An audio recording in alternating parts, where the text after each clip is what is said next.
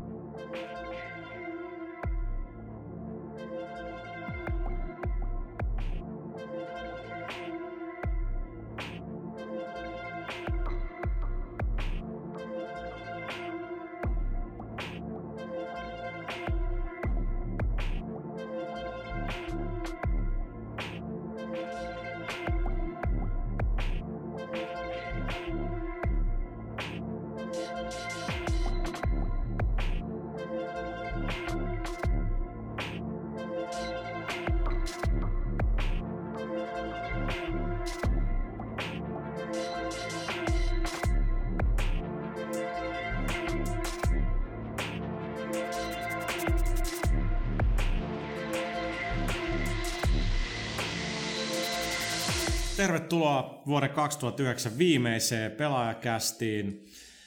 Jakso on numero 34. Meillä on täällä peräti kuusi henkeä. Toivottavasti jengi kuulee. Nostetaan vähän tätä äänenlaatua. Ville Arvekari naurattaa nyt ja tervetuloa. Hello, jingle all the way. Just. Meillä on Janne Pyykkönen.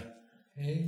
Meillä on Miika Huttunen. Terve, terve. Tää on muuten törkeä hyvä kakku. Niin on, mutta sun pitää olla lähempää mikrofonia. No mä yritän olla. Terve, terve. Meillä on muuten, meitä on kuusi plussuksen eläjää. Niin, me totta, meillä on, meillä on bo- bonus special guest täällä, täällä lattian alla nukkumassa. Sitten meillä on täällä Eemeli. Toivoisin, että keksisin jotain nerokasta tähän, mutta en keksi. Niin, niin, niin, me kaikki. Ja sitten meillä on täällä Janne Kaitila. Presented by Fingamer. Ja on muuten hyvä, hyvä torttu. Kiitos vaan Thomas. Koira on nyt vähän vill vauhkon tuolla alla. Ja mä oon Thomas Puha, tervetuloa kaikki. Ähm, eli tosiaan joulukuu on puoli väliä on melkein aika rientää. Tänä vuonna ollaan tehty pelaajakästi niin kuin koko, koko vuosi. Tosiaan 34. jakso kyseessä. Pelaajakäst palaa joskus tammikuun puolesvälissä vuonna 2010. Paraikaa me työstetään tammikuun pelaajalehteä. Se alkaa olla ihan kohtalaisen hyvällä mallilla. Meillä on siellä valtava katsaus vuoden 2010 peleihin ja tietenkin myös 2009 parhaat pelit siellä sitten Eli se on aika merkittävä lehti, koska se katsoo sekä mennyttä vuotta että tulevaa vuotta. Totta, tämä on tällainen niin kuin mielenkiintoinen konsepti, jos se on oikea sana. Ää, merkille pantavaa on myös se, että jos menette pelalehti.comiin, niin siellä on Janne Pyykkösen vuoden ensimmäinen blogi, jota on niin kuin viime vuoden lopusta alkaen työstetty. Loppujen lopuksi kaveri muistaakseni teki sen kahdessa päivässä. Kiitoksia Pyykköselle tästä. Blogi kannattaa käydä tosiaan lukemassa. Ää, kaikki tilaajat siis. Ja tota, mennään nyt heti Äh, ensin siihen, äh, tänä aamuna tuli NPDn myyntiluvut marraskuulta Yhdysvalloista, muistaakseni seitsemän pinnaa laskuu viime vuoteen verrattuna, mutta kahdeksan pinnaa kasvua 2007 marraskuuhun verrattuna, ja kai toisiksi kovin marraskuu NPD-historiassa viitä myytiin muistaakseni 1,2 miljoonaa bokseja, 810 000 ja PS3 joku 700 000, jotain tällaista. PS3 pikkusen vähemmän kuin Xboxia, mutta aika rintarinnan Joo, ja, ja tota Sony pyöritti tämän näin, että he olivat ainoa, jolla oli kasvua viime vuoden myynteihin nähden. Eli aina, niin kuin, no. aina pyöritetään näitä numeroita jollain, jollain tavalla. Ja sitten tota, niin DS-säkin taas myydään joku miltsi, että nämä puheet tästä, että vie ei enää myy niin hirveän hyvin, niin kun jengi myy se päälle miltsin, niin ei nyt ihan hirveän huonosti mene. Marraskuun myydymät pelit Yhdysvalloissa, niin on lukemat on ihan järkyttäviä. Ykkösen on Modern Warfare 2 360, siellä 4,2 miljoonaa myyty. Vertailuvuoksi voisi sanoa, että silloin kun GTA 4 julkaistiin, niin se myi. No okei, okay, se, kuukausi, se kuukausi kesti enää pari päivää silloin, kun se julkaistiin, mutta se myi about miljoona molemmilla alustoilla. Et Modern Warfare 2 pisti sen neljä kertaa paremmaksi. Siis se, ja, ja, tota... Ja 1,8 miljoonaa PS3, yhteensä 6 miljoonaa kappaletta. Mm. Ja tää on vaan Yhdysvalloissa. Joo. Ja PC teet mukana, tää on vaan konsolilista. Joo. Mutta täytyy sanoa, että siellä se Bobby Kotikoissa, niin PC kaveri, jota haluaa inhota, niin tota, Ehkä Bobby Kotick oli aika, aika tyytyväinen mies. Ja tota, Niin, ja tämä nyt vaan todistaa sen, mitä siitä sanoit, että, että niin tämä oli pelattu valmiit maksaa kovista peleistä kovaa hintaa, että varmaan Activision nostaa muidenkin pelien hintoa. Niin, eli Yhdysvalloissahan niin kuin Modern Warfare 2 oli vähän tavallista kalliimpi, mutta Englannissa tämä meni pieleen, kun kaikki supermarketit droppasi hinnan johonkin alle 30 Mutta se ei mikä ihme, koska Euroopassa ne pelit on muutenkin kalliimpia kuin Yhdysvalloissa. Jos täällä nostettaisiin entisestään, niin kukaan ostaisi. Niin. Kyllä mä luulen. Tosi hiljasta, se oli tyhjentävä kommentti. Mut Oli niin se- masentava ajatus, että kaikki meni hiljaksi. Niin, no syykkää se on, että kyllä, se, kyllä sitä silti ostettaisiin. Niinpä, Ikävä kyllä. Niin. Älkää kertako. Bobby kertako Kotickille. mulle. Niin. Mutta tota, tämä on niin huikeet sillä, että kun tällaisia lukemia kelaa, niin sitten on, että eihän sillä väliä, että menee 30-40 miljoonaa dollaria pelin kehittämiseen, niin, mutta mut tämä on niin osoitus siitä, että kourallinen pelejä tekee tollaset myynnit ja käytännössä vaan Call of Duty pystyy tällaisiin myynteihin. Brutal Legend möi hikisesti tuon 200 000 jenkeissä. Never mind neljä miljoonaa. Tony Hawk Ride myi vähän päälle 100 000. Joo, mä en oikein tiedä minkäköhänlainen niinku odotus Activision on ollut. Varmaan aika paljon isommat, mutta tota, koska kuitenkin vanhat Hawkit möi kyllä parista, No kolme, siis- kolme 400 000 niin kuin ekan kuukauden oli aikana. Tämä oli huomattavasti kalliimpi, se, se on No ihan siis totta. Se Proving Ground myi, en tiedä mitä, oliko se yhteensä vai miten, mutta niin kuin kaikilla viidellä alustalla sen miljoonan. Joo. Tai yhteensä jenkeissä. Kyllä mä veikkaan, että Raidikin johonkin puoleen miljoonaa ehkä hikisesti pääsee maailmanlaajuisesti, mutta se ei auta sitä, että se on niin pirstaloitunut se sen julkaisu, että kun sitä ei niinku, saa nyt nähdä, että tuleeko se jonnekin niinku Pohjoismaihin. Nintendo oli kolmosena. New Super Mario Bros. osoitti, että Mario on edelleen kova 1,3, no käytännössä 1,4 miljoonaa. Se on kovia lukemia. Joo, ja... ja Japanin ykkösenä oli pikkasen alle miljoona. Joo, että et, tota, Nintendon omat pelit, niin ne, ne myy aivan törkeä hyvin. Space Extraction. Niin, se, No, siis, miten, siis, come on, se on joku valopistolipeli. Siis varmaan hyvä peli ja sillä lailla, mutta ei, Hei, se, ei se ole Emeli, koskaan mulla on haarukka tosi muovinen No kädessä. ei sit nyt mitään, en mä ajattelin- du- dumaa sitä peliä, mä vaan sanon, että ei valopistolipelit ole koskaan niinku ollut mikä, mitään niinku top 10 kamaa. Mutta oli, oli miten oli, niin, niin tota, kyllä se on aika selkeä, että viillä niin vaikka tehdään tosi hyvänlaatuisia, vähän perinteisempiä pelejä, missä on liikkeen tunnistus, ei niitä osteta. Mm. 2009 voi ve- vetää tämän johtopäätöksen, että ei Mad Road enää, niin ei, ei kannattanut. Tuosta tota, noin Dead Spacesta vielä, niin, niin onhan se, ei pelit yleensä ei kyllä, ei kyllä ole menestynyt, mutta se on, koska niissä on, niissä on se oma laitevaatimus, mitä, mitä viillä ei sitten taas ole, että ei tarvitse, mm. ei tarvitse olla pyssyä, että kyllä siinä niin kaikki edellytykset sinänsä oli, oli menestymiseen, mutta Neljäntenä on Assassin's Creed 2, mistä puhutaan vielä vähän myöhemmin, 360 800 000 myytyy, se on ihan bona fide kyllä tota, hittisarja. Left 4 Dead 2 osoittaa kyllä Valven ja EA niinku, ja etenkin Niin, siis- Boxin niinku, jenkit dikkaa ammuskelusta 744 000. Ja tästä pitää 4 Dead on huomauttaa, että se on, niin sitä mainostettu kyllä, tästä kohta jatkaa, I'm let you finish, but ensin niin tota, Left 4 Dead 2 on paras monipeli ikinä.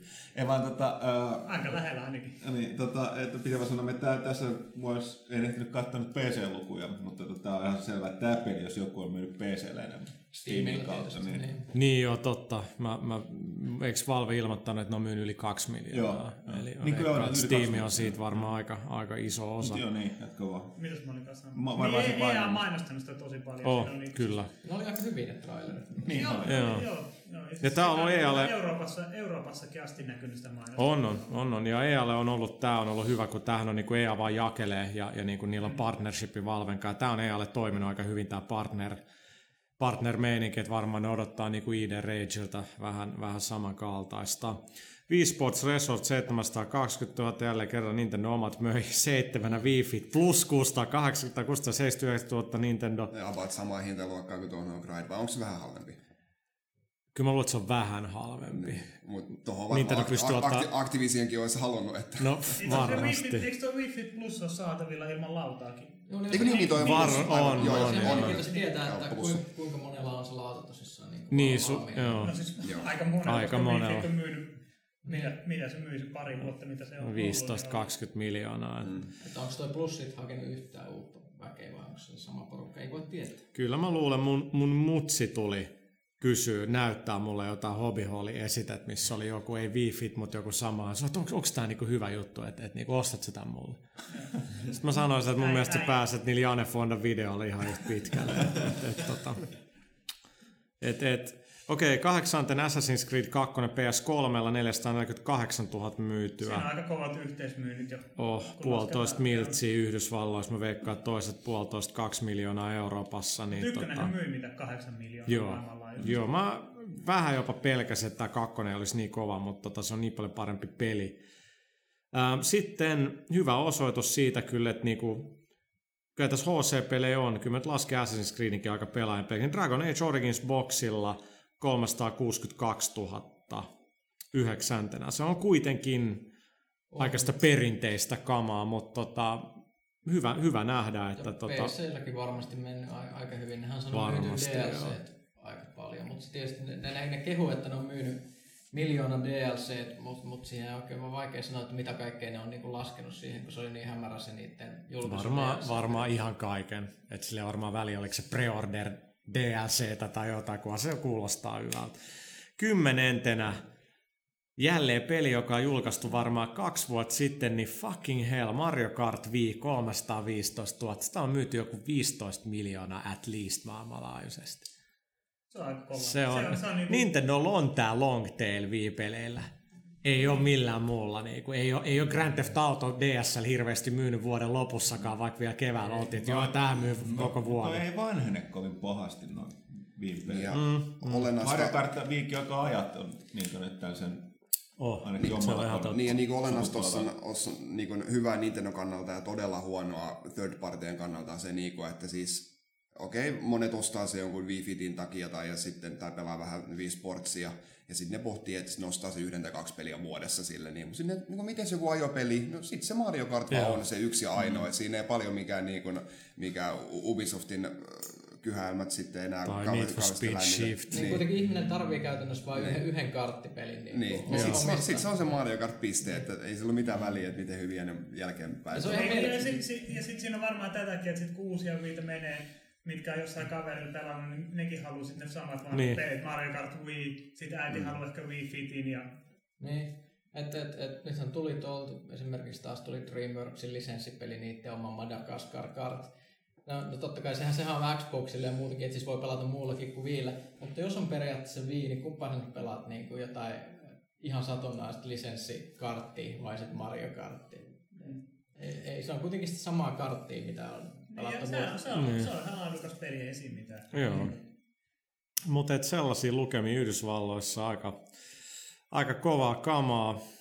Aika, s- niinku, olisi, olisi kiva tietää nyt joku Brutal Legend ja joku Saboteuren myynnit sitten. Tota, Saboteur oli joulukuussa. se tuli joulukuussa, joo, mutta tota, en, en oikein usko, että mitä ihmeitä ihmeet tulee.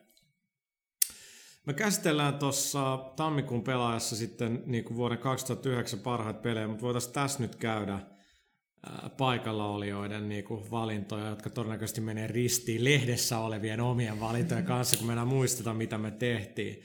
Mutta tota, aloitetaanko Marvekkarista? Mikä oli sun vuoden 2009 paras peli? Se on hyvin vaikea valinta, mutta mä ehkä taipuisin nyt niin kuin pelituntien määrä, mitä niin kuin vapaa-ajalla uponnut niin kuin niin Assassin's Creed 2 puolella, vaikka siinä on omat, omat virheensä, ja, mutta huomattava parannus edellisosa. Että kyllä se ehkä siihen, sen puolelle menee. No mitä, mitä siinä oli sellaista, mikä siitä teki sulle niin hyvän? Etupäässä se fiilis, se miten niin kuin paljon se on kehittynyt tarinallisesti ja rakenteellisesti ja, ja myös niin kuin se, että mä tykkäsin jo ykkösestä siinä mielessä, että siinä oli semmoinen hyvä paikallaolon fiilis, että siellä oli oikeasti se porukka ja siellä oli ihan siistiä hengaa vähän aikaa ja ympäri sen. Tässä kakkosessa jatkettu samalla linjalla ja se on yhtä, yhtä, yhtä nautittavaa. Mutta, mutta kyllä mä siihen, kyllä mä siihen Assassin's Creed 2 menisin. Onko Pyykkösellä sama? Batman. Dö-dö-dö-dö. Batman. Toi, toi podcasti uusi tunnari. Todellakin. No ei, no siis se... Fleg- Flegmaattinen Batman. Siis Pyykkönenhän on se, joka laulaa podcastin lopussa. Ei, Aa. tätä ei meillä. Öö, mutta joo, siis tää oli, tää oli aika lailla varmasti silloin, kun me pelattiin öö, Batmanin tätä arvostelukoodia, sillä että meillä oli Meillä oli sekä PS3 että Xboxin koodia. Mä jauhoin toista kotona, Thomas jauho toista kotona. Ja sitten me käytännössä siis soiteltiin toisillemme pitkin päivää siitä, että miten hienoja hetkiä siinä pelissä on tullut ja miten mahtava fiilis siinä on. Ja ei, mm. ei mulla missään muussa pelissä ole tullut sellaista fiilistä, että mun tekisi mieli soittaa kenellekään täällä toimituksessa ja kertoa, että on nyt niin siisti. Me bondattiin Pyykkönen, se, se oli hienoa.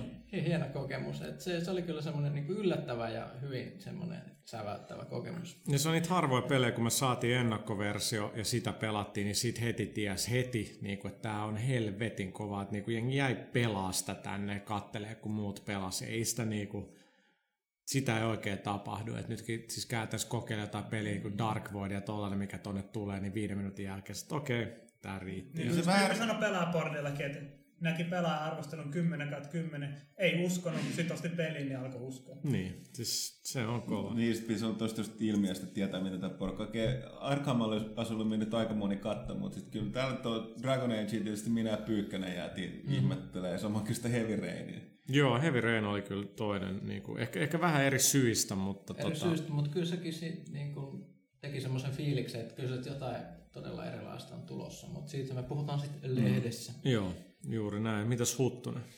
Mun täytyy sanoa, että on hirveän hankala nostaa yhtä, yhtä peliä, koska siis, siis pelivuosi on tosi hyvä. Aivan järkittävän määrä, määrä pelejä, tuosta mitä Modern Warfare 2, uh, Uncharted. Uncharted 2, Dark, Dragon Age, Batman, Mä oon tehnyt tässä listaa, koska mä unohan nämä muuten.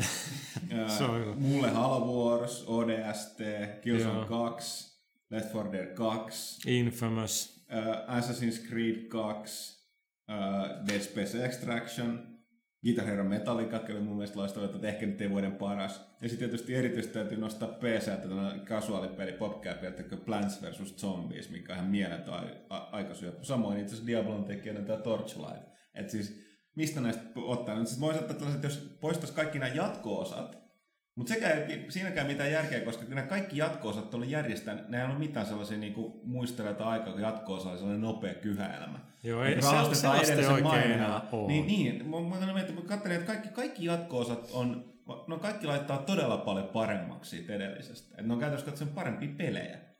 Mutta tota, jos sitten mennään, niin kyllä oikeastaan minkä tahansa näistä voisin nostaa. Melkein tekisi mieli sanoa Dragon Age, Batman tai Modern Warfare, mutta mä sanon silti Brutal Legend.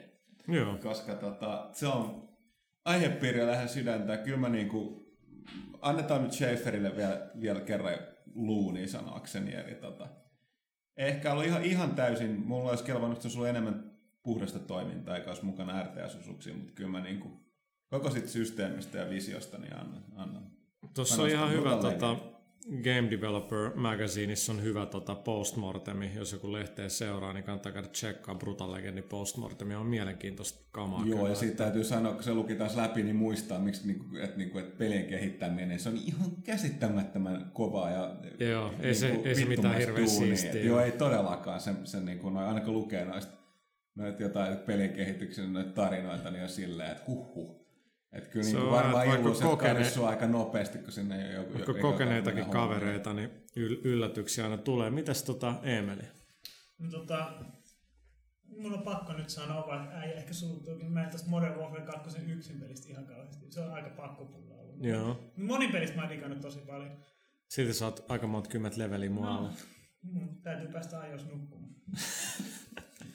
Sitten tota, Öö, mä menisin itse asiassa laittaa niinku lehteen vuoden, omaksi vuoden parhaan peliksi Infamousen, mutta mä en pelaa sitä niin paljon, että mä voisin laittaa, mutta mun olisi tehnyt mieli laittaa sen. Mä päädyin Uncharted 2, mikä on ollut, no y, mä, mä jäin ykkösen kesken, koska siinä oli vain yksinkertaisesti liian masentavan paljon sitä, sitä ampumista ja se oli, en mä tiedä, vähän, vähän toista liikaa, mutta kakkosessa rytmitys kyllä siinä tasolla, että se on, se on vuoden 2009 paras peli. Kaitila. Moro. Me ollaan tästä vähän juteltukin. Okei, okay, eli siis no, niin Super Mario Bros. Wii on, on mun, mun vuoden peli. Ja siis niin kun, okei, okay, siinä on paljon niin nostalgiaa kanssa mukana, en mä sitä niin kiellä yhtään. Ja sanotaan Ei näin, nostalgiassa ole mitään vikaa. Ja, ja niin kuin sanotaan näin, niin kuin, että jos mun pitäisi valita, että, että, että tulisiko pelkästään nostalgisia uudelleenjulkaisuja tai uudelleen lämmittelyjä, tai sitten niin kuin cutting edge-pelejä, jos, jos näin sit voidaan sanoa, niin kyllä mä nyt ne cutting edge sit valittisin ja pelasin niitä nostalgioita sitten vaan niin vanhoilla koneilla, niin kuin mä niitä, sitäkin paljon harrastan. Mutta niin totuus on se, että niin paljon siis Modern Warfare mä oon pelannut todella paljon. Ja Uncharted, Viimeksi eilen yhdessä illalla. Ai jaa, Se oli hieno. Unchartedit ja Batmanit tota, noin läpi ja kaikki siis tykännyt, siis todella hyvä pelivuosi jälleen kerran, mutta niinku, että ne on, niissä on kaikissa näissä, mitä mä luettelen, niin niissä on kaikissa niin jotain, jotain sitä samaa, että ne on kaikki niin kuin, no siis ne on kaikki, kaikki helkkarin hyvännäköisiä pelejä, helkkarin hyviä pelejä, todella sävöittäviä pelejä, mutta niin kuin Mario on vaan jotain muuta, se on yksinkertaisesti vuoden hauskin peli, ja siis, niin kuin, siis mä oon eniten naurannut, kun mä sitä oon pelannut, ja tota noin, siis se on vaan jotain niinku muuta. Siitä Vai- huolimatta mulla on enemmän voittoa siinä kuin äijällä on, kun ollaan vastakkain pelattu. aika, Aika aika, aika tasoissa ollaan niin kuin mun mielestä, mutta jos sä haluat revanssin, niin, niin Ei, ei, kyllä me se on- ollaan kaikilla tasoissa. Rekun on ihan yli, ylivuosissa Se on, johdossa. se on totta. Se on totta. Okei, äh, mä valitsin äh, lehdessä muistaakseni Uncharted 2. Mulle se on käytännössä Batman tai, tai Uncharted äh, 2. Se on vieläkin vähän puntaroa. Voinko mä tehdä tässä eri valinnan, kun mä tein lehdessä? Mielestäni Pyykkönen valitsi Batmania ja mä pidän sitä kyllä ehkä vuoden pa- parhaimpana onnistumisena ka- kaikin puolin mun mielestä ihan kiistatta. Mutta Modern Warfare monin pelin ohella, niin Uncharted 2 mä oon upottanut niinku eniten aikaa. Et se, että on niinku niin tarinanvetoinen peli, jonka jaksaa pelaa monta kertaa läpi ja, ja, ja mitä useammin se pelaa läpi, sitä enemmän huomaa, että vaikka se niinku totta kai etenee hyvin niinku, ää, niinku tarinan vaatimalla tavalla, niin, niin siinä on yllättävän paljon sit syvyyttä niinku siinä jopa niinku taisteluissa sitten, kun niitä yrittää pelaa vähän eri tavalla, niin tota, se, se on aika yllättävää, niin tota, kyllä mä sen, sen, sen nostaisin. Et mun mielestä ykkönen oli niinku todella hyvä peli, että et siitä oli aika paljon, par, vaik, paljon vaikeampi parantaa kuin vaikka, vaikka niinku Assassin's Creedistä, mutta silti ne Naughty Dog onnistui parantaa, niin Uncharted 2 Amongst Thieves.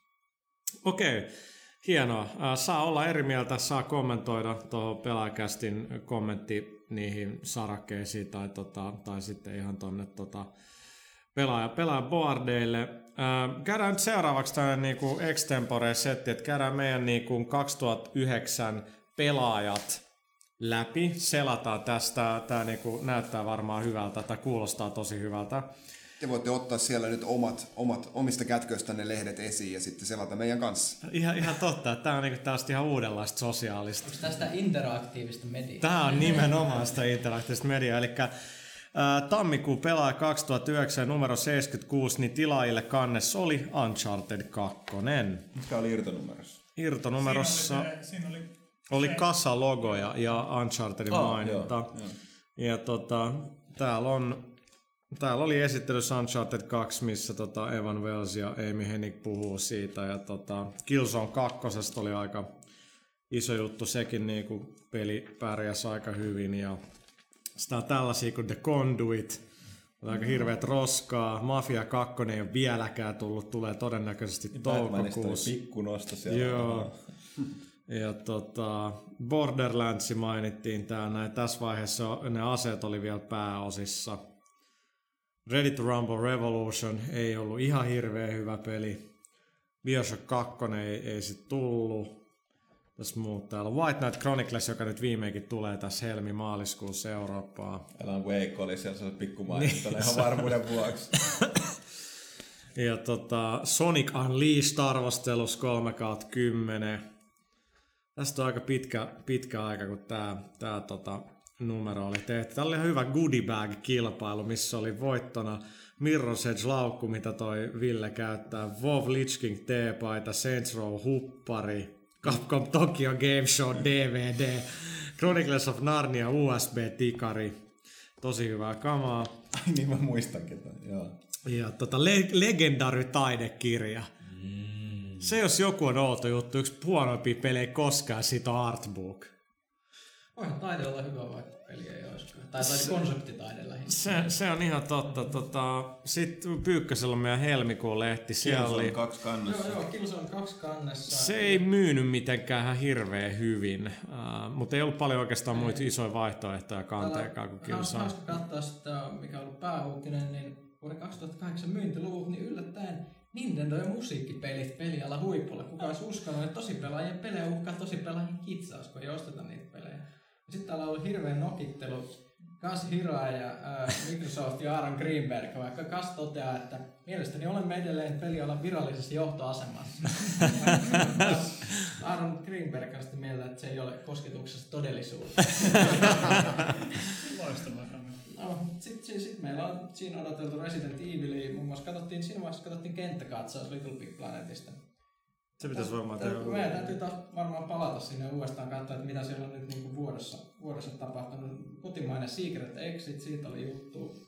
Secret Exitin tota, Stair Dismount-peli Apple Storessa, App Storessa muistaakseni ihan kohta, ellei Ah, ole. se se- oli Simo, Simonin tekemä toi erittäin hauska juttu tuosta id Softwareista. Joo, me oli vähän nyt idi ihan- historiaa. Ja tota. Edelleenkin-. Edelleenkin jakso hehkuttaa Masters of Doom-kirjaa kaikille. joo, joo, se kannattaa ehdottomasti Amazon. Ai niin joo.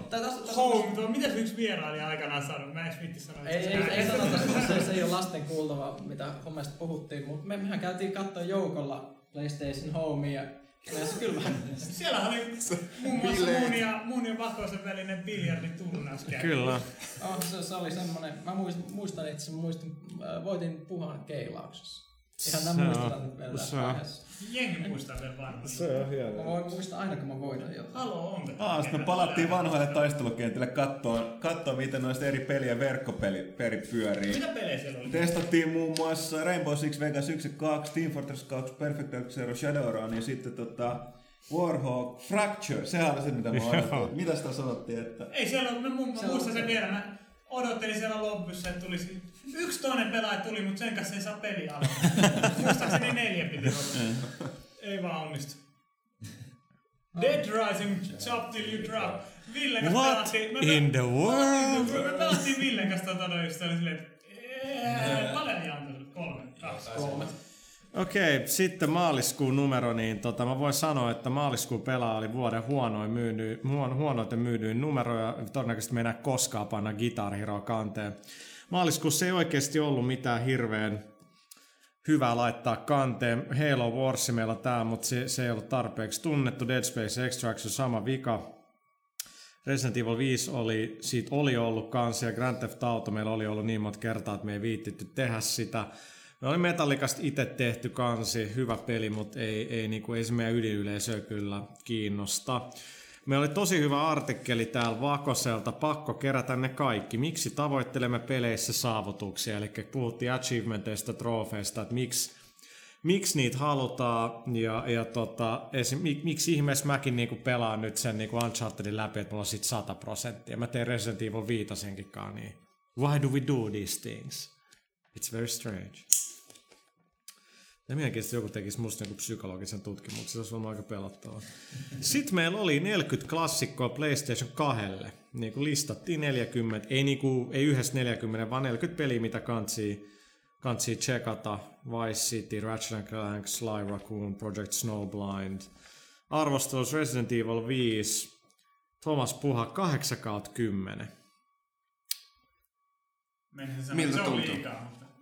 Ei se, ei se kyllä liikaa ole, mutta se on vähän, että itse täällä toimituksen sisällä, paitsi Huttunen, niin ne me ollaan tosi tiukkoja skoreen suhteen, mutta freelancerit on ehkä vähän löyhempiä, niin tää oli vaan piikki edelleen sitä ja Army of Tools. Mä edelleenkin seison sen takana. Se, Se on. hyvä peli aikanaan. Kyllähän toi, kyllähän Resident Evil 5 Porukka vaan, on, siis suurin osa, eniten siitä valitettiin siinä, että porukka vaan ei, niin kuin, mitä mä ihmettelin, miten väki otti sen niin tosissaan, alkoi sit itkeä, että kuin ääliömäinen se on. niin se oli mun mielestä jo No niin, niin mutta niinku- siis mä en ymmärrä minkä takia, se alussa pitää selvää, että siis ei siinä ole mitään niinku, niinku, se on ihan läppää se koko niinku, Kyllähän se tarina. aika taattu. Niin, niin oli, joo joo. Siis ei se- Joo, ja no Refemma niin sama, niin tota, ei se ole niin hyvä peli kuin nelonen, ja nelonenhan on yksi parhaimmista videopeleistä, mitä on tehty, mutta kyllä tuo kooppi tuossa Residentissä oli hyvä, mutta samalla niin Se ja ne oli- Capcomin boss fightit ja niinku ne läpät alkaa olla niin vaan kuluneita, että et jotain pitäisi kyllä tota saada, saada muuta aikaa. Sitten täällä on pommiryhmä Shellshock 2. Ei se ole pommiryhmä, se oli mun sotapäivä. Eikö sut se Mä sotapääkirja ole? kirjoitin, että sen olisi pitänyt olla pommiryhmässä. Tota, pakko sanoa, että niinku Rebellionin ekat Alien vs Predator-pelit oli hyviä, mutta nyt tää devaaja on niinku sellaisella niinku losing streakillä. Shellshock 2. Ja sitten tota myös tää joku AVP PSPlle ja nyt tämä mikä Rogue. Rogue Warrior. Joskin kuulemma, itse mä luin siitä, niin se oli silleen, että se, se oli tehnyt joku muu. Ja se Ne palkattiin hätäpaikkaa sitten tilanne, kun se oli niin... niin surkeassa niin tilassa, niin sitä alettiin Rebellion, että ehkä tämä valmiiksi saada julkaisua. Ei muuta teki- sitä, että siinä on Rebellionin nimi ja, ja Niin. niin. niinku, tämä Rebellion oikeasti, niin se on parikin tuttu hommissa, niin vähän pahalta paha tuntuu, mutta oikeasti Niin, niin, Varsinkin niillä 2000 AD-oikkarit, tai sinne ostanut se itselleen. Ja ne, niin ne, omist, ne Joo, omistaa ja- tota, mutta sehän oli ihan hyvä se, se Rogue Trooper-peli, Joo, niin se on, oli joo, ihan se oli jees. hyvä, oli. Ja niillä on aika selkeä tollanen, no tästä otetaan rahat pois vuodessa, että et voidaan... sen Judge Dredd-pelin? Teki. Teki, Se se ei ollut ollut- hyvä. Se ei, se ei ollut hyvä, mutta ei sitten siis sysi huonokaan ollut, mutta et niin, päinvastoin kuin toi Shell Shock 2. Mutta Joo. toisaalta ehkä niiden pitäisi kaivaa 2000 AD Laarista Nemesis the Warlock. Todella. Mitäs, on- mitäs tää menikään tää Sehän, sehän on. Torquemadan tää legendaarinen... Tunteekohan ny, ny, niinku, ny, nykyinen pelaava polvi Niin, ne on- Nemesistä? niin, Ei, ole- ei. ole Ei, puhdas, ei, ole. Tää on valpas. aikamoinen erottelu, me kolme ja nää kolme. Niin ole, ole puhdas, ole valpas, ole ihmisiksi. Kyllä, oli siis hyvä käännös siitä alkuperäisestä. Suomeksi, suomeksikin julkaistui tällaisia sarjiksi, missä äh, pahat inkvisiittorit vastaa badass muukalaiset. Aika veristä semmoista satiirista meininkiä.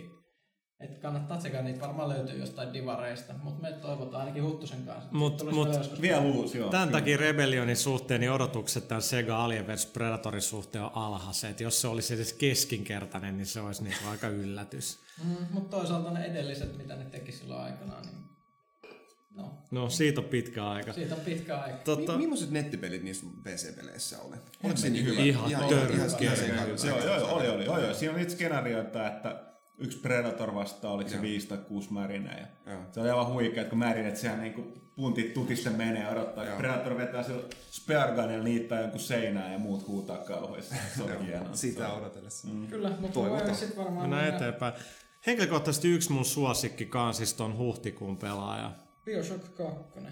Kyllä. Se on mun mielestä siisti. Siinä on, on makeat värit. Ja... onnistunut. Siellä on myös käytetty logoa, logoja, mikä on meillä aika harvinaista. Plus siinä on tää upea sinisen ja oranssi yhdistelmä, mikä näyttää aina hyvältä kaikissa julisteissa. Plus ulkomaalaiset pelinkehittäjät Suomessa talvi on ihan syvältä lainaus. Joo, Pitää tää oli mun mielestä kans niinku todella hyvä feature. Eli me käytiin juttelemaan ulkomaisten pelintekijöiden kanssa, jotka on muuttanut Suomeen ja töissä Remedyl Bugbearilla ää, ja, ja mielenkiintoinen muualla. Ja sitten niiden fiiliksi, millaista on Suomessa ollut duunis, mikä on ollut vaikeaa. Tästä niin kuin Lasse otti heistä tosi hyvät valokuvat.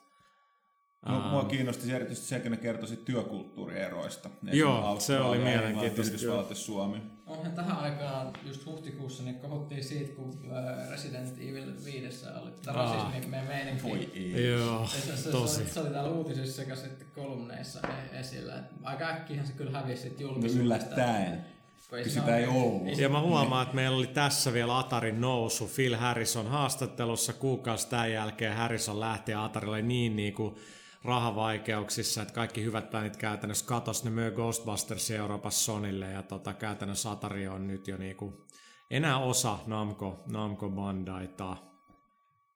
Näytti hetken aikaa hyvältä. Näytti hetken aikaa kyllä tosi hyvältä. Ja tota, tässä oli, oliko meillä peräti yhdeksän sivua tästä, tästä Bioshockista. Mä kirjoitin ihan törkeästi tosta. Et, toisin kuin ehkä jotkut luulee, niin käytännössä se koko johtuu vaan, että sit kun mä oon kirjoittanut sen jutun, mä katson, aha, että et kaikki näette kuvineen, niin tää vaatii tämän verran tilaa, eikä siinä oikeastaan paljon muuta. Et siinä on niin mun mielestä tosi hyviä kerran kyllä aika paljon aikaa ja saa haastatella kaikkia liidejä, niin tota, se oli ihan, ihan jees.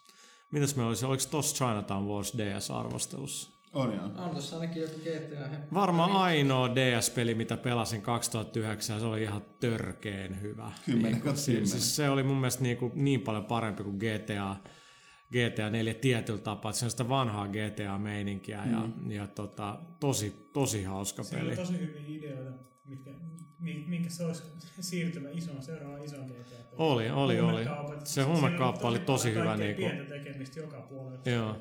Ja sitten kyllä se niinku, siinä oli, kun siinä pystyi käyttämään niin vähän tekstiä ja dialogia. Niin se oli 50 sen 50 Cent Blood on the Sand. Kenen arvostelu? Mun. Ei, ei, ei. On muuten ly- Thomas, mistä dollas? Todellakin. Tota, täytyy sanoa, että tämä oli kaavailtu sivun pituiseksi tämä teksti, ja se piti venyttää aukeamaan, mutta täytyy sanoa, että 50 Cent, toi Blood on the Sand oli vuoden guilty pleasure oikeasti, ja se oli oikeasti peli. Mä ymmärrän, että melkein kaikki niinku, suomalaiset, niinku, jotka s- pelaa pelejä, niin vihaa räppiä, mikä on vähän huono juttu, mutta tämä oli niin oikeasti, vaikka se olisi ottanut tästä se lisenssi pois, niin tämä oli oikeasti uh, Swordfishilta hyvä peli. Siis ihan oikeasti joo, todella hiottu. Joo, joo se, mä, mä niin en ole tosiaan kyseisen musiikkilajin tyyppisuudesta, että kyllä meitä oli ihan mehuissa, kun katselin. Se meininki on niin älytöntä. Siis se oli niin over the top hy- hyvä tapa, että sanotaan, että yksi parhaimmista plot deviceista ever. Bitch took my skull, joo, niin kuin siis nyt vittu pannaan... naurettiin niin paljon toimistoon. 50 Cent vetää lähi keikkaa. Sitten sit, se, miten se oli, keikkajärjestäjä, se saa keikkajärjestäjä ei maksa sille palkintoa. Niin. Sitten se on, Where's my 10 million dollars? Me naurattiin Kaitilan kanssa 10 miljoonaa yhdestä keikasta, että uhu. Ja sit se, sit se antaa sille joku kristallikallon. Timatti, joo. Timanttikallon, minkä, minkä joku naikkonen käy pölli. Geunitin kanssa niiden perään. niin, aivan älytön premissi. Sitten pelin nimikin, Blood and the Sand. Se on helvetin hyvä. Se oli ihan ok ajomeininkiä ja sit holtitot väkivaltaa. Tosi hyvä scoring, tosi hyvä scoring-systeemi. Melkein paras cover-systeemi, mitä oli koko vuonna.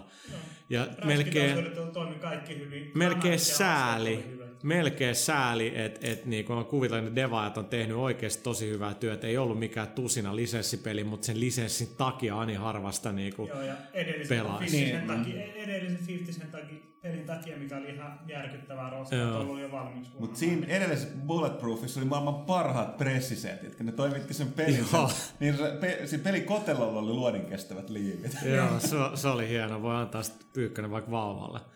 Bulletproof West. niin, niin, niin, to, niin tota, kyllä siis, ja legendaarinen läppä. Yo, Fidi, a payphone! payphone, se oli niinku, et, et se oli niinku, se, se oli huikea hyvin tehty. Kelassa oli online coop siinä pelissä vielä, kaiken lisäksi. Niin oli. Et, et, tota, ihan oikeasti jos Alelaarista löytyy tuo 15 peli, niin kantsii. Se on, se on helvetin huvit. Siis oikeasti jos sä dikkaa räpistä, niin sä voit oikeasti, sä tuut nauraa tuolle over the top meininkiin. Mä allekirjoitan.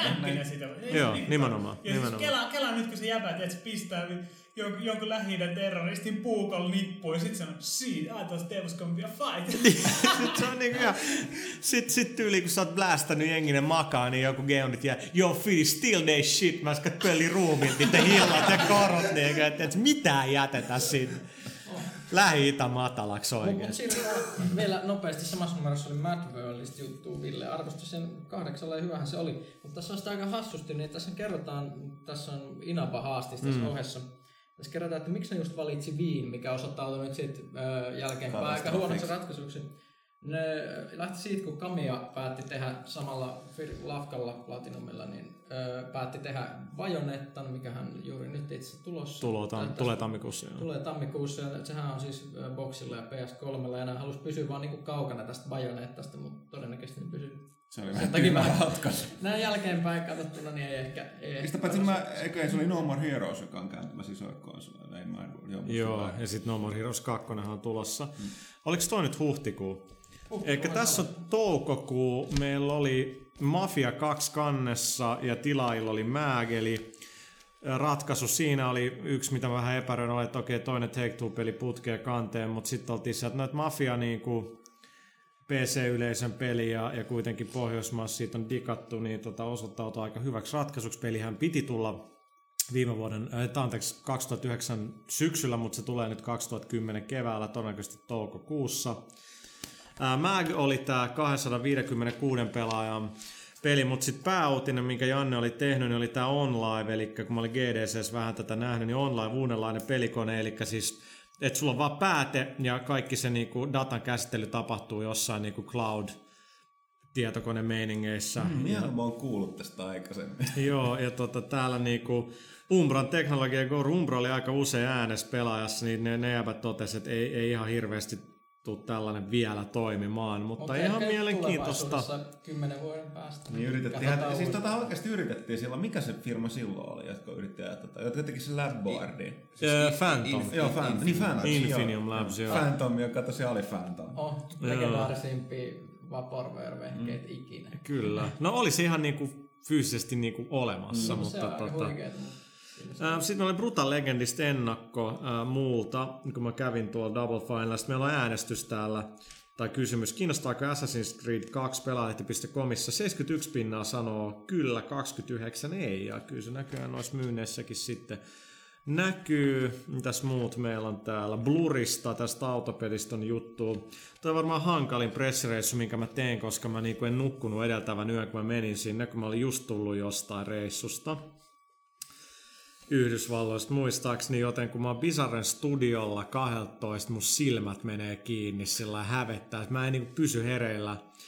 Niin Sarah, tämä yksi studion omistajista, joka itse asiassa on tulossa Suomeen, toivottavasti siellä on hauskaa tuolla pohjoisessa, niin tota, toi mulle brittituopillisen mustaa kahvia, josta mä kittasin niinku puolet aluksi, jonka jälkeen mä olin sit niin wired, että sit, sit kun mä lähdin noitten Bizarren nuorempien työntekijöiden kanssa katsoa futista illalla, niin en mä nukkunut mitään seuraavana yönäkään. että mä, mä, olin niin koomassa, kun mä tulin sieltä. Että tota, Kovaa hommaa, kovaa hommaa. todella, todella. Tämä oli Magist, meillä oli tosiaan juttu siitä Final Fantasy taas. Mun GDC-juttu. Sitten meillä oli jälleen Vaksun niin juokse kelloa vastaan ja artikkeli Speedrun ja pelien pikajuoksijat, eli tämähän on, Janne ehkä osaa tästä vähän enemmän sanoa. Ei. Mitä sä, mitä sä haluat tietää? No Et siis kerro niinku vähän. Eri, erityisesti, no siis no... Mä haluaisin tietää, Niin. niin. miksi kukaan tekee tätä. No siis miksi, No miksi jotkut- miksi jengi vetää miksi- sata pinnaa miksi, miksi ketään hankkia achievementteja? Niin. Et siis no totta kai siitä pitää tiedottaa, tiedottaa sitten muullekin maailmaa, että hei mä olen tehnyt tämmöisen useimmiten ha- harva niinku ihan pelkästään itseään varten sitä tekee, mutta speedrunneja varten on monia, monia sivustoja netissä, missä porukka sitten tallentaa, tallentaa näitä suorituksiaan. Mm, kyllä nyt niinku yksi ensimmäisen niinku uranuurtaja oikeastaan oli Super Metroid, missä niinku ensimmäisen kerran oli, no siis niinku tiukka peli, mitä niinku ihan täydellisesti pelaamalla, niin, niin siinä on paljon optimoitavaa ää, hyvällä pelaajalla, mutta sitten siinä on myös paljon tämmöisiä, niinku, ei nyt mitään niinku peliä rikkovia ää, niinku normaalille pelaajalle, mutta tämmöisiä niinku paljon bugeja ja glitchejä, mitkä niinku mahdollisesti pelin tiettyjä osu- osuuksien skippaamisen kokonaan, niin sitten tulee oikein ta- taiteenlaji se, että vedetään niinku Pelaahan jengi- puoleen tuntiin Super Metroidin läpi tai sitten Pelaa henkin New Super Mario Bros. läpi jossain, en mä tiedä, vartista tai jotain. Mutta se Joo, oli, oli hyvä Mor- artikkeli. Morrowind seitsemässä minuutissa ja Morrowind. 7 Siis se on ihan suosittu, käsittämätön. Varikko siinä on se kohta, missä se kaveri hyppää sen 10 kilometrin hypyyn ja osuu juuri tarkalleen minne pitää, jos tää on se sama video, mistä me puhutaan. Joo, joo. Sitten meillä oli, no joo, sit meillä oli arvostelus Wheelman, mihin Midway Newcastle sit kaatukin ja tota, 4 10 Voisin kertoa aikamoisia kauhutarinoita sen pelin tekemisestä, mutta ehkä, ehkä joskus myöhemmin. Ihme, että ne sai sen noin hyvin kasaan. Että oliko tää? Huttu se Military History Commander, Europe at War. Niin, se on sitä itteensä. Sitten Eikö toi myynyt neljä miljoonaa ekana? Kyllä. Kannessa Modern Warfare 2. Kannessa Modern Myyntilukuihin nähden ei mikään huono veto. Ei se on sen todellakaan. vaatteessa. Mikä mielenkiintoista, että voi katsoa, että mitä vuoden aikana on tapahtunut, niin sillä oli sika-influenssa äh, hysteria alkoi silloin. Meillä oli Pandemic 2, äh, tämmöinen selainpeli sen kunniaksi. Ju- Just kehissä. Duke Nukem Forever olisi niin Joo. siinä. Se taisi lopullisesti hyytyä. Vastahan Ei, kun nythän Facebook taas, tiedät se, fe, Facebook, Duke Nukemin Facebook-sivut saa sanoa, että ei ole kuolleet. ei, vielä. mutta ei Helviskään vielä kuullut. Ei, ymmärtääkseni Duke Nukemin tilanne on se, että tota, kun Take-Two omistaa oikeudet, niin niillä on kaikki se lähdekoodi ja joku tiimi paraikaa muu kuin 3D Realms, niin kasaa sen, parsi sen kasaan. Oh. Kuukauden sitaattina oli muuten se äh, Schaefer, joka kertoi, että Se oli yrittänyt myydä sitä Brutal Legend idea peliyhtiöille, niin, niin, niin, niin oli, että jos vaihdettaisiin hip-hopiin tai countryin tää musiikkikenrä näin jälkeenpäin ajattelen, niin ehkä se olisi sitten kannattaa. Joo. Uncharted 2. äh, Vai, että Pixel Junk, Pixel Junk Shooterista kerrankin sellainen sivun juttu, missä teksti on vähän ja kuvat pääsee Kyllä, eikö oikeuksiinsa. sitä peli juuri tuu niin kuin näin? Sitten se tuli eilen. Todella suosittelen Pixel Junk Shooteri, yksi PlayStation Networkin ehdottomasti, ehdottomasti tämän vuoden parhaimmista peleistä. Siinä on todella hyvä kaksinpeli kaita. Mä oon ihan varma, että sä dikkaat siitä pelistä. Joo, ja, sit niinku, ja visuaalisestikin se on niinku suorastaan hypnoottinen. Joo, se kyllä se on, se on hauska kyllä. Mitäs muut meillä on siellä? Hirlitön määrä ennakoit mulla. Mä oon tyytyväinen. Muun muassa Saboteur. Mm. Tässä on Lehtosen muistaakseni. Dantes Infernosta Dantes. Inferno, mitä edelleen odotellaan. Motorstorm. Sitten vuoden ekopeli Trash Panic.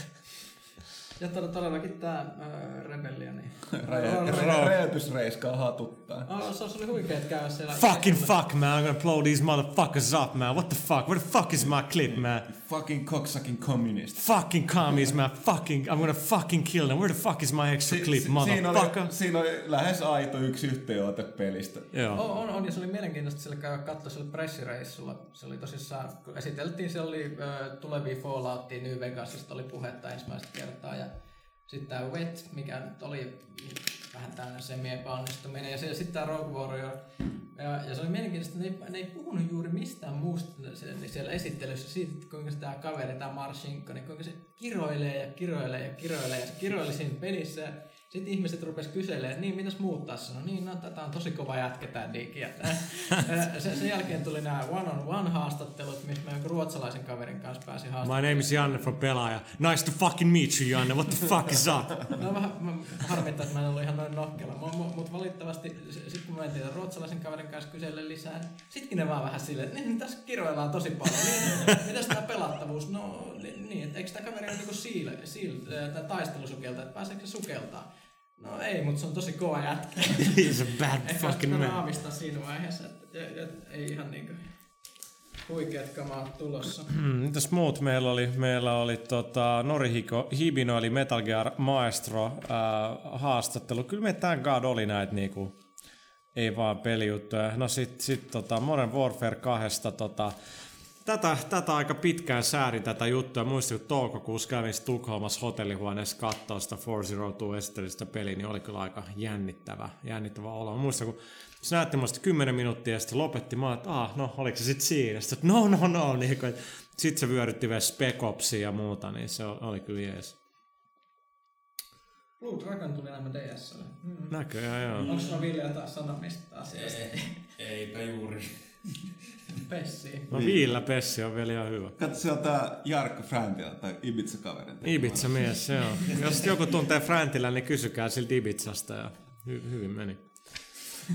Tota, joo, mitäs sitten, mikä oli seuraava numero? Okei, okay, se, se on sitten Heinäkuu. heinäkuun lehti ja yksihän pelaajan vuoden 2009 aina pelaajan tehtävä on ollut tuoda mahdollisimman paljon kotimaista osaamista esille muutakin kuin Alan Wakea, mutta heinäkuussa meillä oli, kun me heinäkuussakin tuo te- tehdään lehti, niin E3-spessu, Ähm, niin Alan Wake kannessa, Alan Wake teki niinku comebackin E3 ja mä käytännössä Me käytiin vielä siellä. Joo, niin, niin itse asiassa joo. Tota, Tämä oli itse asiassa tosi hauska. Minä, Pyykkönen, Huttunen käytiin Remedy E3 jälkeen kattoo Wakein demo, juttelee jengin kanssa. Ja tämä oli harvoin kertoa, kun me tultiin back officelle ja kolmistaan kirjoitettiin se juttu siinä iltana, mikä on mielestäni tosi siistiä. Meillä ei vaan oikein ole aika, kaikki on niin sidottu muihin tuotteisiin, mutta tota, se on mielestä tosi hienoa yhteistyötä. Et minä ja Huttunen kirjoitettiin oikeastaan Pyykkönen yhdisteli asiat ja, ja niinku viimeisteli sen paketin. Se oli todella jees. Ja tota, mielestäni oli tosi hyvä juttu, vaikka Remedy ihan hirveästi kertonut. Me ei saatu kuin yksi uusi screenshotti mukaan, niitä piti olla useampia uusia. Ähm, ja tota, E3 oli juttu, meitä oli se kaksi, mutta yksi toimittaja ja toimitusjohtaja keskittyi ihan muihin puuhiin, niin, niin mä kirjoitin, mä laskin, että mä kirjoitin 10 503 sanaa meidän E3-juttuun, ja, ja mä en niinku ollut vähän aikaa ollut niin, no stressaantunut on ehkä liian lievä sana, mutta niinku kolme päivää kirjoitin sillä aamustyö, mitä mä olen enää joutunut ihan vähän aikaa tekemään, niin kyllä se oli aika tota, aika setti, mutta kaikki muutkin kyllä autto, niin tota, tehtiin mun mielestä tosi hyvä E3-juttu. Meillä oli siellä paljon hyvää, hyviä pelejä, mutta täällä Wake-juttu oli, nyt tässä hehkutan, tämä oli todella hyvä ihan oikeasti. Tämä on Mä oon niin saatanan Mä- hyvää mä journalismia. jaksa kehu, mitä, niin kuin, missä on itse ollut. Ja, mukana. ja tota, hyvä juttu. Ähm, oli juttu Plus me toista- breikattiin, breikattiin jotain, meitä lainattiin aika paljon, koska me saatiin tuolta se virallinen ote siihen PC-version kantaan. Joo, totta. Ja meillä oli ekana juttua missään, niin nimenomaan Remedyn näistä työkaluista, miten Wakea tehdään.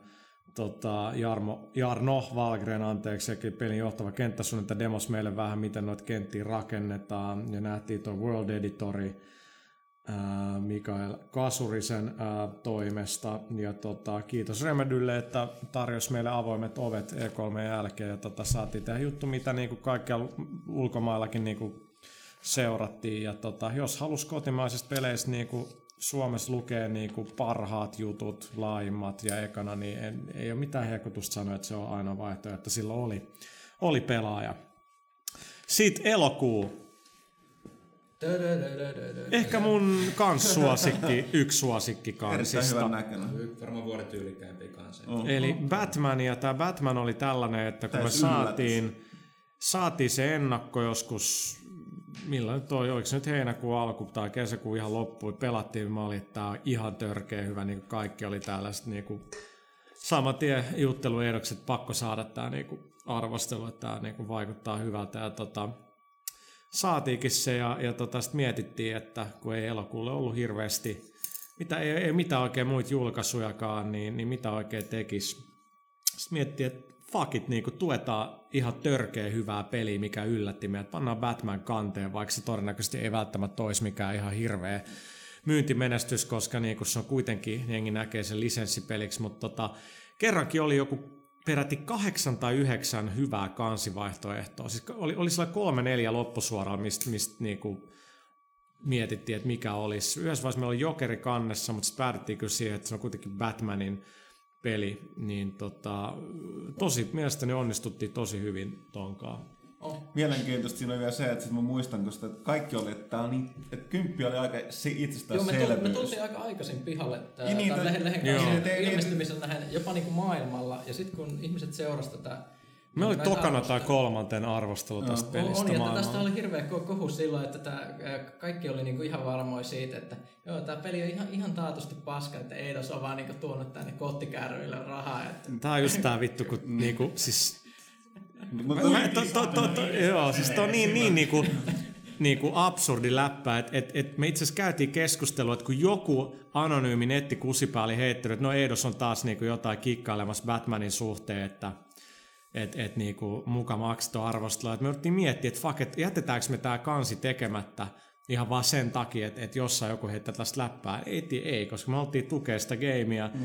Ja, ja, ja tota, siis... se on aina kummallista, kun vaan toteaa, niin että mä dikkaan tästä pelistä, mä haluan arvostella tän, niin ei, no, hei, jes, siisti. Niin, ja tuottiin sitä myös silleen, että piti niinku käydä ihan kaupasta ostamassakin tätä kyseistä peliä. Niin, me Että ei niin, saa, Niin, niin, joo. niin, niin, paljon me sitä sitten saatiin. Mm. Joo, min, itse asiassa minä, Niin, niin, Jumalauta, mä annoin kympin, eikä ne antanut mulle sitä peliä. joo, siis. Käytännössä ei ansiota, jos se on Suomessa myynyt mitään. niin, Ja- jumalauta, nyt ne kottikärryt. ja, ja, ja niin tota, edes ne kottikäännöt.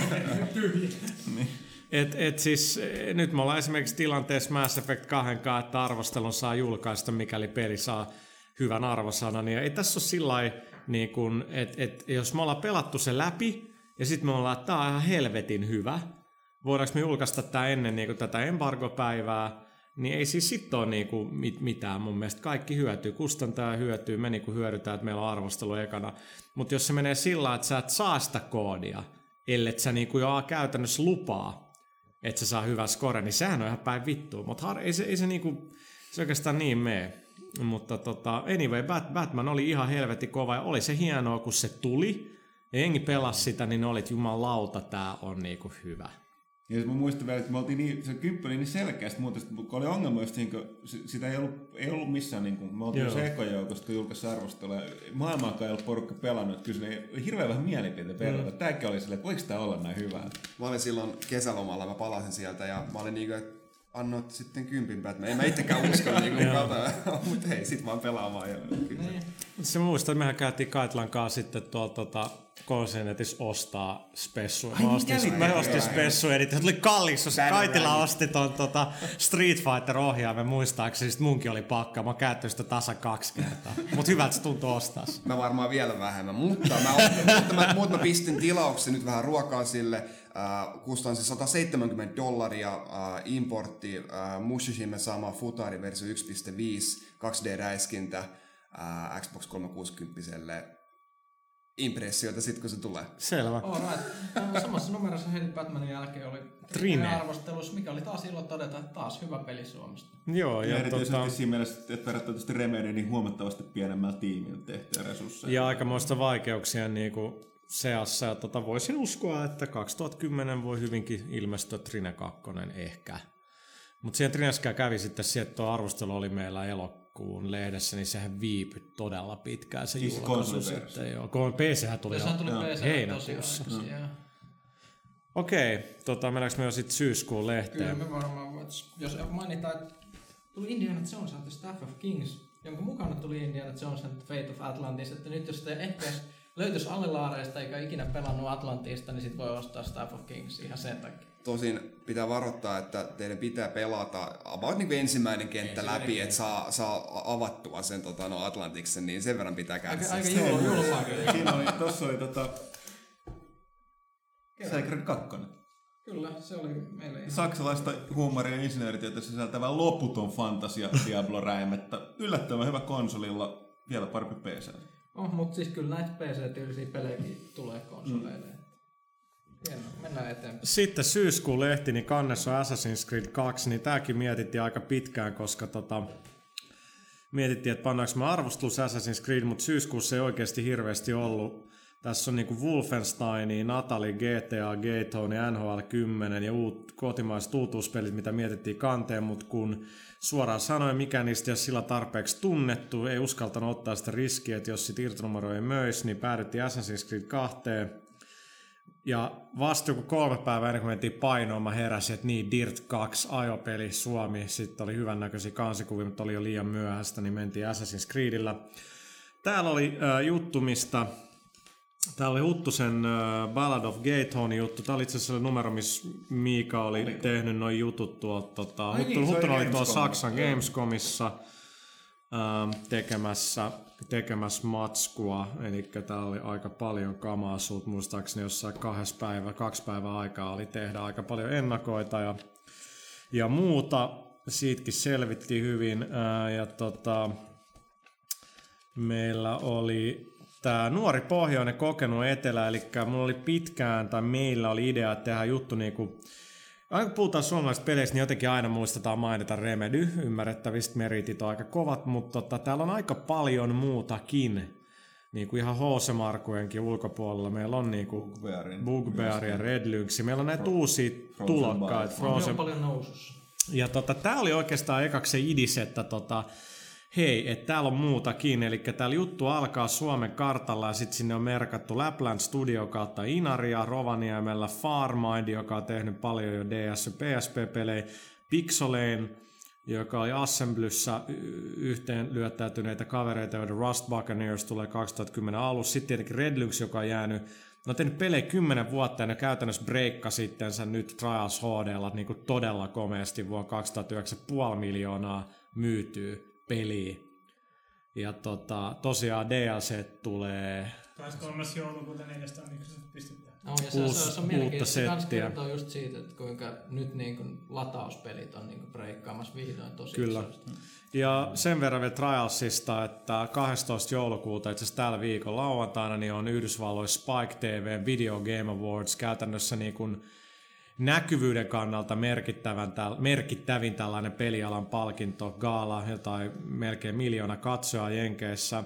Trials on ehdolla parhaaksi independent-peliksi. Joo, ja nehän kävi, nehän kävi sieltä. Niin, se Jeff Keely, Jeff. Keely, Game Trailersin kaveri, kävi Suomessa ihan Red Lynxin luona tekemässä jotain parit videot siellä. Sitten kun tää tästä tulee- ulos, niin sitten tietenkin tiedetään jo, että kuinka Trialsilla on käynyt. totta. Niin totta, mutta ai niin, totta, joo, ei kannata kehottaa äänestä. Ei, Joo, ei. Joo, ja tosiaan siis se on mennyt jo se gaala, että mm. Joo, eikä aivan, tänä aivan. sunnuntaina sitten mm. Tuli Totta. Mieleen, että tästä tosiaan unohtui tietysti myöskin Future Mark, vanha 3D. Joo, tai unohtunut, ei vaan kaikki ei saatu, niin, mutta tota, tota- tota... julkaisi nyt sen PC-pelin, toi Shattered, Shattered Horizon, ja sitten tota toi, nää, tota, vähän ikävä kyllä nyt muista pahoittelut. No Secret Exit Kim, on Kim tietenkin Suorekselle, yksi. ettei muista nyt sen firman nimeä, mutta siis joka on tehnyt siis tämän, tämän East tämän India. East India, East India Company. Ja ne Company. on julkaissut siihen aika hyvä tota, tota, tahdin nyt muutaman lisarin ainakin. Joo, se on ihan Joo, onhan sitten aika, Sau- aika HC-kama, mutta ne on tosi hyvin nyt pätsännyt sit peliä sitten. Sitten on Sauma, joka tekee tätä Hour, Hour at Hour of War.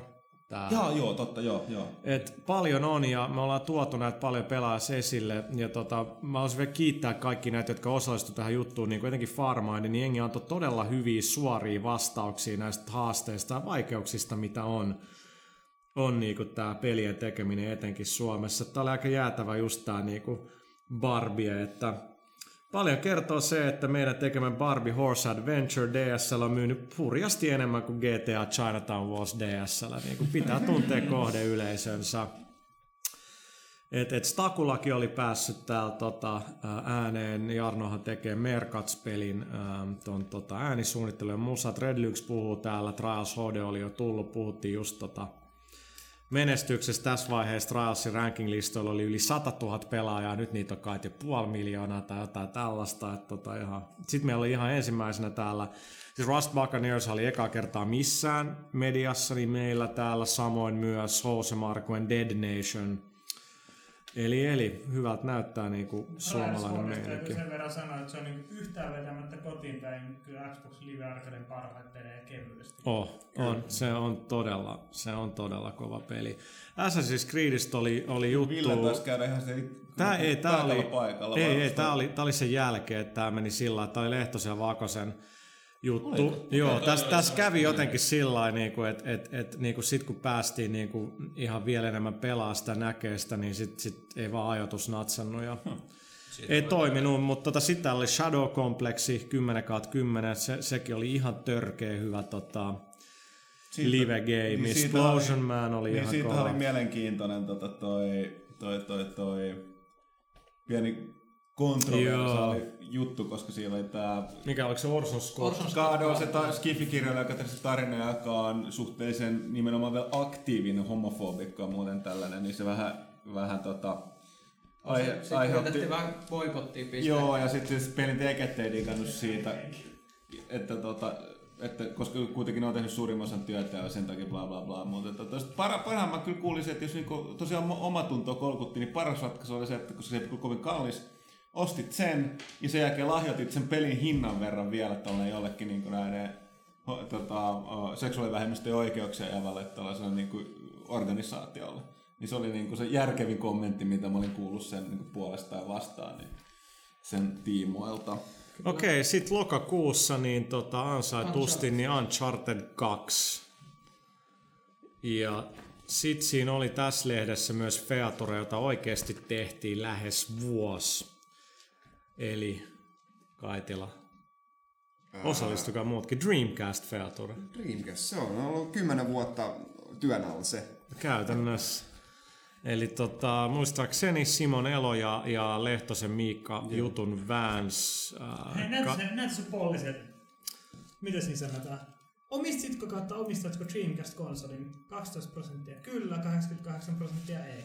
Joo, että me valastiin tuossa niinku, niinku Dreamcastin niinku historia ja kaikkea, miksi ei menestynyt, mit, miksi Suomessa Oi joo, oli vaikeaa. kalastusohjelma. Kalastusohjelma, mä muistan muun TVllä, se oli todella Se kova. oli Tämä Sega hitti, Bass joo. Fishing Joo. oli kyllä ihan törkeä hyvä Mä peli. voisin hehkuttaa vähän tähän. Okei. Okay. Pistetään. Siis mu- mulle Dreamcast merkitsee sitä, että siis se palautti mulle sellaisen tietyn rakkauden konsoleihin, mikä mulla, mä olen paljon pitkään niin PC-pelaaja aikanaan tie, kaikilla tietokoneilla ja muuta, ja pienenä pelannut Nintendolla tietysti ja muut, mutta Dreamcast oli semmonen, joka niin kuin sai mut tosissaan innostua taas, taas että mä hankin ton PlayStation 2 sitten tosi paljon myöhemmin vasta.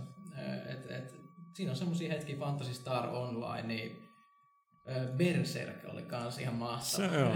Mä muistan, mä muistan tuolta 90-luvun, 90-luvun loppupuolella eräästä sen aikaisesta konsoli, konsolipelilehdestä kattelin Shenmuen kuvia, ja mä kattelin, että ei jumalauta, miten peli voi näyttää noin. Joo. Mä voin kertoa, Real se, Joo, world. joo, se oli niinku, re, se, siis, siis siellä oli, siellä oli niinku kuvasarja siitä, kun Ryo Hasuki ottaa, ottaa niinku puhelin vastaan ja viesti vastaan, että miten silloin noin, miten silloin, tiedätkö, niinku, noin verisuonet tuossa kämmenettä tai Joo. mikä Joo, ja sehän se oli silleen, että silloin just Tampereella, niin siis mä en ollut ainut, meitä oli mon, monta niinku, äh, kaveripiiristä silleen koolla, ja me oltiin kaikki tuolla pelikaupan ovella silloin, kun tuli Shenmue Dreamcastille, ja kaikki otti konsolin ja pe- peliä lähti sitten kotiin pelaamaan, ja sitten soiteltiin, ah, mitä Joo, siis tää se on? oli kyllä, se oli kyllä. Ja siis nyt, kun- nyt kun sitä pelaa, niin se ääninäyttely, Vi- Ville ei ollut ikinä nähnyt sitä, Ville kävi meillä viime kesänä, sitten pyysi näyttää vähän Shenmue, että me näytettiin, otin Dreamcastin sieltä kaappien kätköstä esiin ja etin Shenmue. Se, siis se ääninäyttely on kyllä, siis se on kyllä ihan, siis se on huikea. Siis kakkosessa oli Japani, Joo. Japani, mutta ykkösessä, ykkösessä joutui englantiin kuuntelemaan. Mun Dreamcast oli niinku sellainen, niin siis se oli niinku pelaajien konsoli. Sillä oli tosi oma per Power Stone.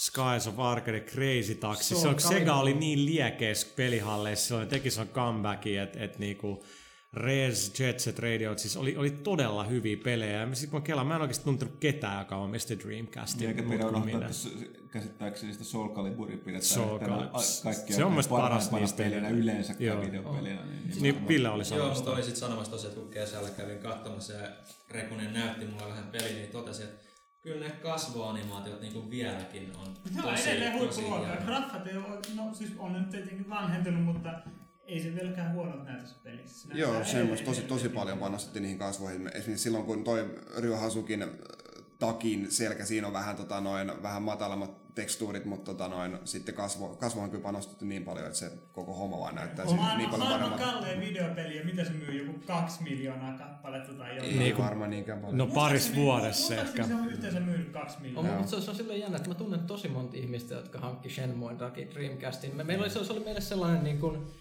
öö, se oli meille niin se Next Gen kokemus, mitä ei Joo, sit tullut kyllä. Ikinä, mulla ei ikinä tullut niin kuin siinä vaiheessa, kun siirryttiin Xboxiin tai Xbox 360, sitä ei tullut sitä samaa fiilistä, se oli niin iso jotenkin halpa. Se, se oli iso hyppy. Mä en ole eläessäni pelannut Shenmue. Siis Dreamcast on, Dream, siis. Dreamcast Pistää- on, Meillä varmaan löytyy aika monet. Joo. se oli Segan sellaista niinku rohkeet, ei ajatella, vähän niin kuin pelaaja syntyy, ei ajatella liikaa mitään niinku markkinameininkiä tai mitä tehdään kun halutaan ja niin, Sega se vähän pe- kostautui, mutta mut niinku ne, Miten ne olis, Saturnikin tuli markkinoille ilman mitään mainoksia. Joo, Yhtäkkiä joo, vaan Amerikassa, Saturn. joo, ihan käsi. mikä Peter tää? Moraltahan se nimenomaan vaan kysynytkään. Joo, no sanotaan japanilainen itsepäisyys se tappoi. Mm. Niin kuin oikeasti Segahan melkein kuoli siihen. Et, et, et, tota, mutta Dreamcast on fantastinen laite. On, se on semmoista Siis- pelikulttuuria. On, on, joo. on menestynyt, niin se on tosi tärkeää. Ja se on ehkä Ja- sen takiakin ihan oikeasti sitä. Mikä siitä pikkusen kaiveri sen arvostusta ehkä pois oli se, että sit Sega, Sega rupesi third partyksi aika monet Dreamcastin huippupelit käännettiin PS2, Gamecubelle ja Xboxille, mikä niinku, no, ymmärrettävästi, mutta mikä sit veti vielä niinku, niiltä, ketkä jälkeenpäin olisi saattanut Dreamcastia ottaa, niin veti syytä. Joo, eikä Sega ikinä toipunut siitä. Siis ei ne ole, eihän Segan pelituotanto oikeasti ne on laadullisesti niin ankeet nykypäivänä Niin, no se on suoraan laskenut tosi sanoen. paljon Et, et, tota. Mutta Sitten meillä oli... so, hi- ei, sorry, mä jatkan tuosta Dreamcastista vielä vähän yrittänyt viisi kertaa saada tässä puheenvuoroa, mutta tota noin, ää, eli mut siis se alkuperäinen kolkkupelialusta, mihin Dreamcast perustuu, eli Sega Naomi, niin sillähän tehdään edelleen pelejä. Ja, tota noin, ja, ne, ja nekin pelit, niissä on se oman Dreamcast vibaansa, ja niin kaikki ne, siitä tuli tosi paljon tota, no, näitä kolikkopelikäännöksiä, koska ne oli niin helppoja tehdä, niin, niin joku se niin grafiikoiden puhtaus, niin, niin ne oikeasti näyttää todella hyviltä, niin, hyviltä niin kuin tänäkin päivänä. Toisin kuin vaikka niin kuin monet uudemmat PlayStation 2-pelit saattaa näyttää todellakin päiv- päivittyneiltä.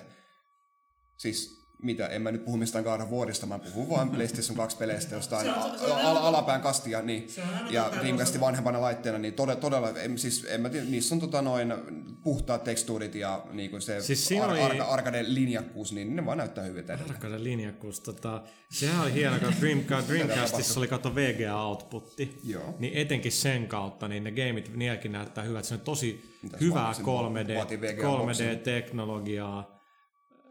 Ja, tota, ja, ja niin kun, nyt ajatuskautta. Joo, siis se oli todella hyvää 3Dtä kyllä. Ja se mikä siinä oli, niin niin se, se oli niin segamainen konsoli siinäkin mielessä, että ne värit oikeasti, aina Segan niin kuin vanhoissa hyvissä kolikkopeleissä peleissä, niillä on niin, kuin niin vahvat päävärit.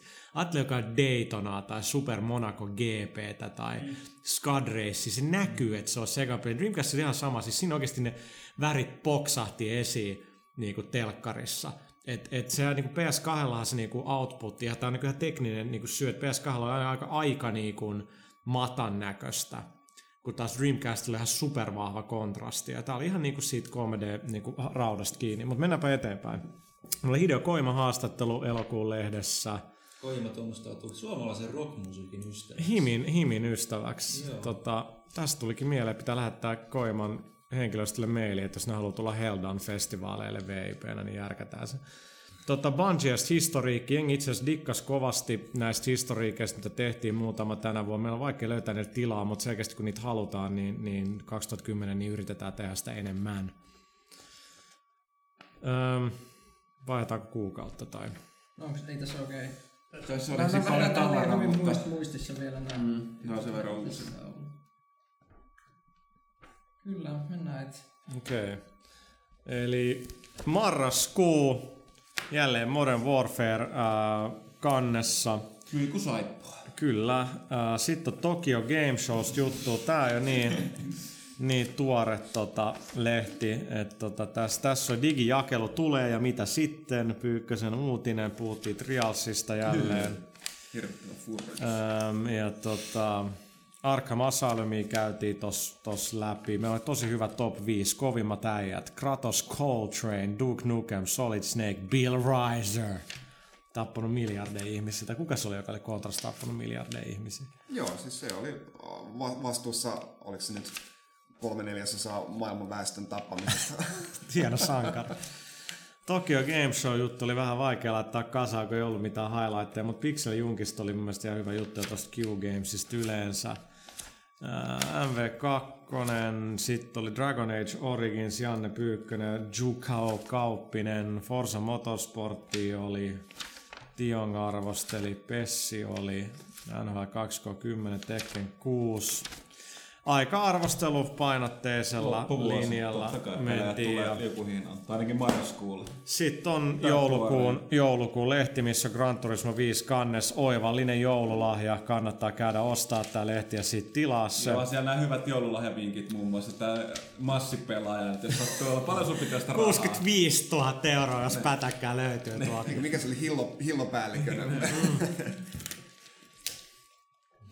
Okei, mutta siinä oli 2009 pelaajat. Mennään tuohon PlayStation 15 vuotta, mä voisin sen jälkeen häipyä. Mutta jääkö koira tänne? Mä en tiedä. Mihin sä lähdet? Kysy, mä menen tuohon tietokoneelle. Niin. Okei, no mutta tota, sitten toinen merkittävä juttu oli, että PlayStation täytti tässä 15 vuotta viikko kaksi sitten.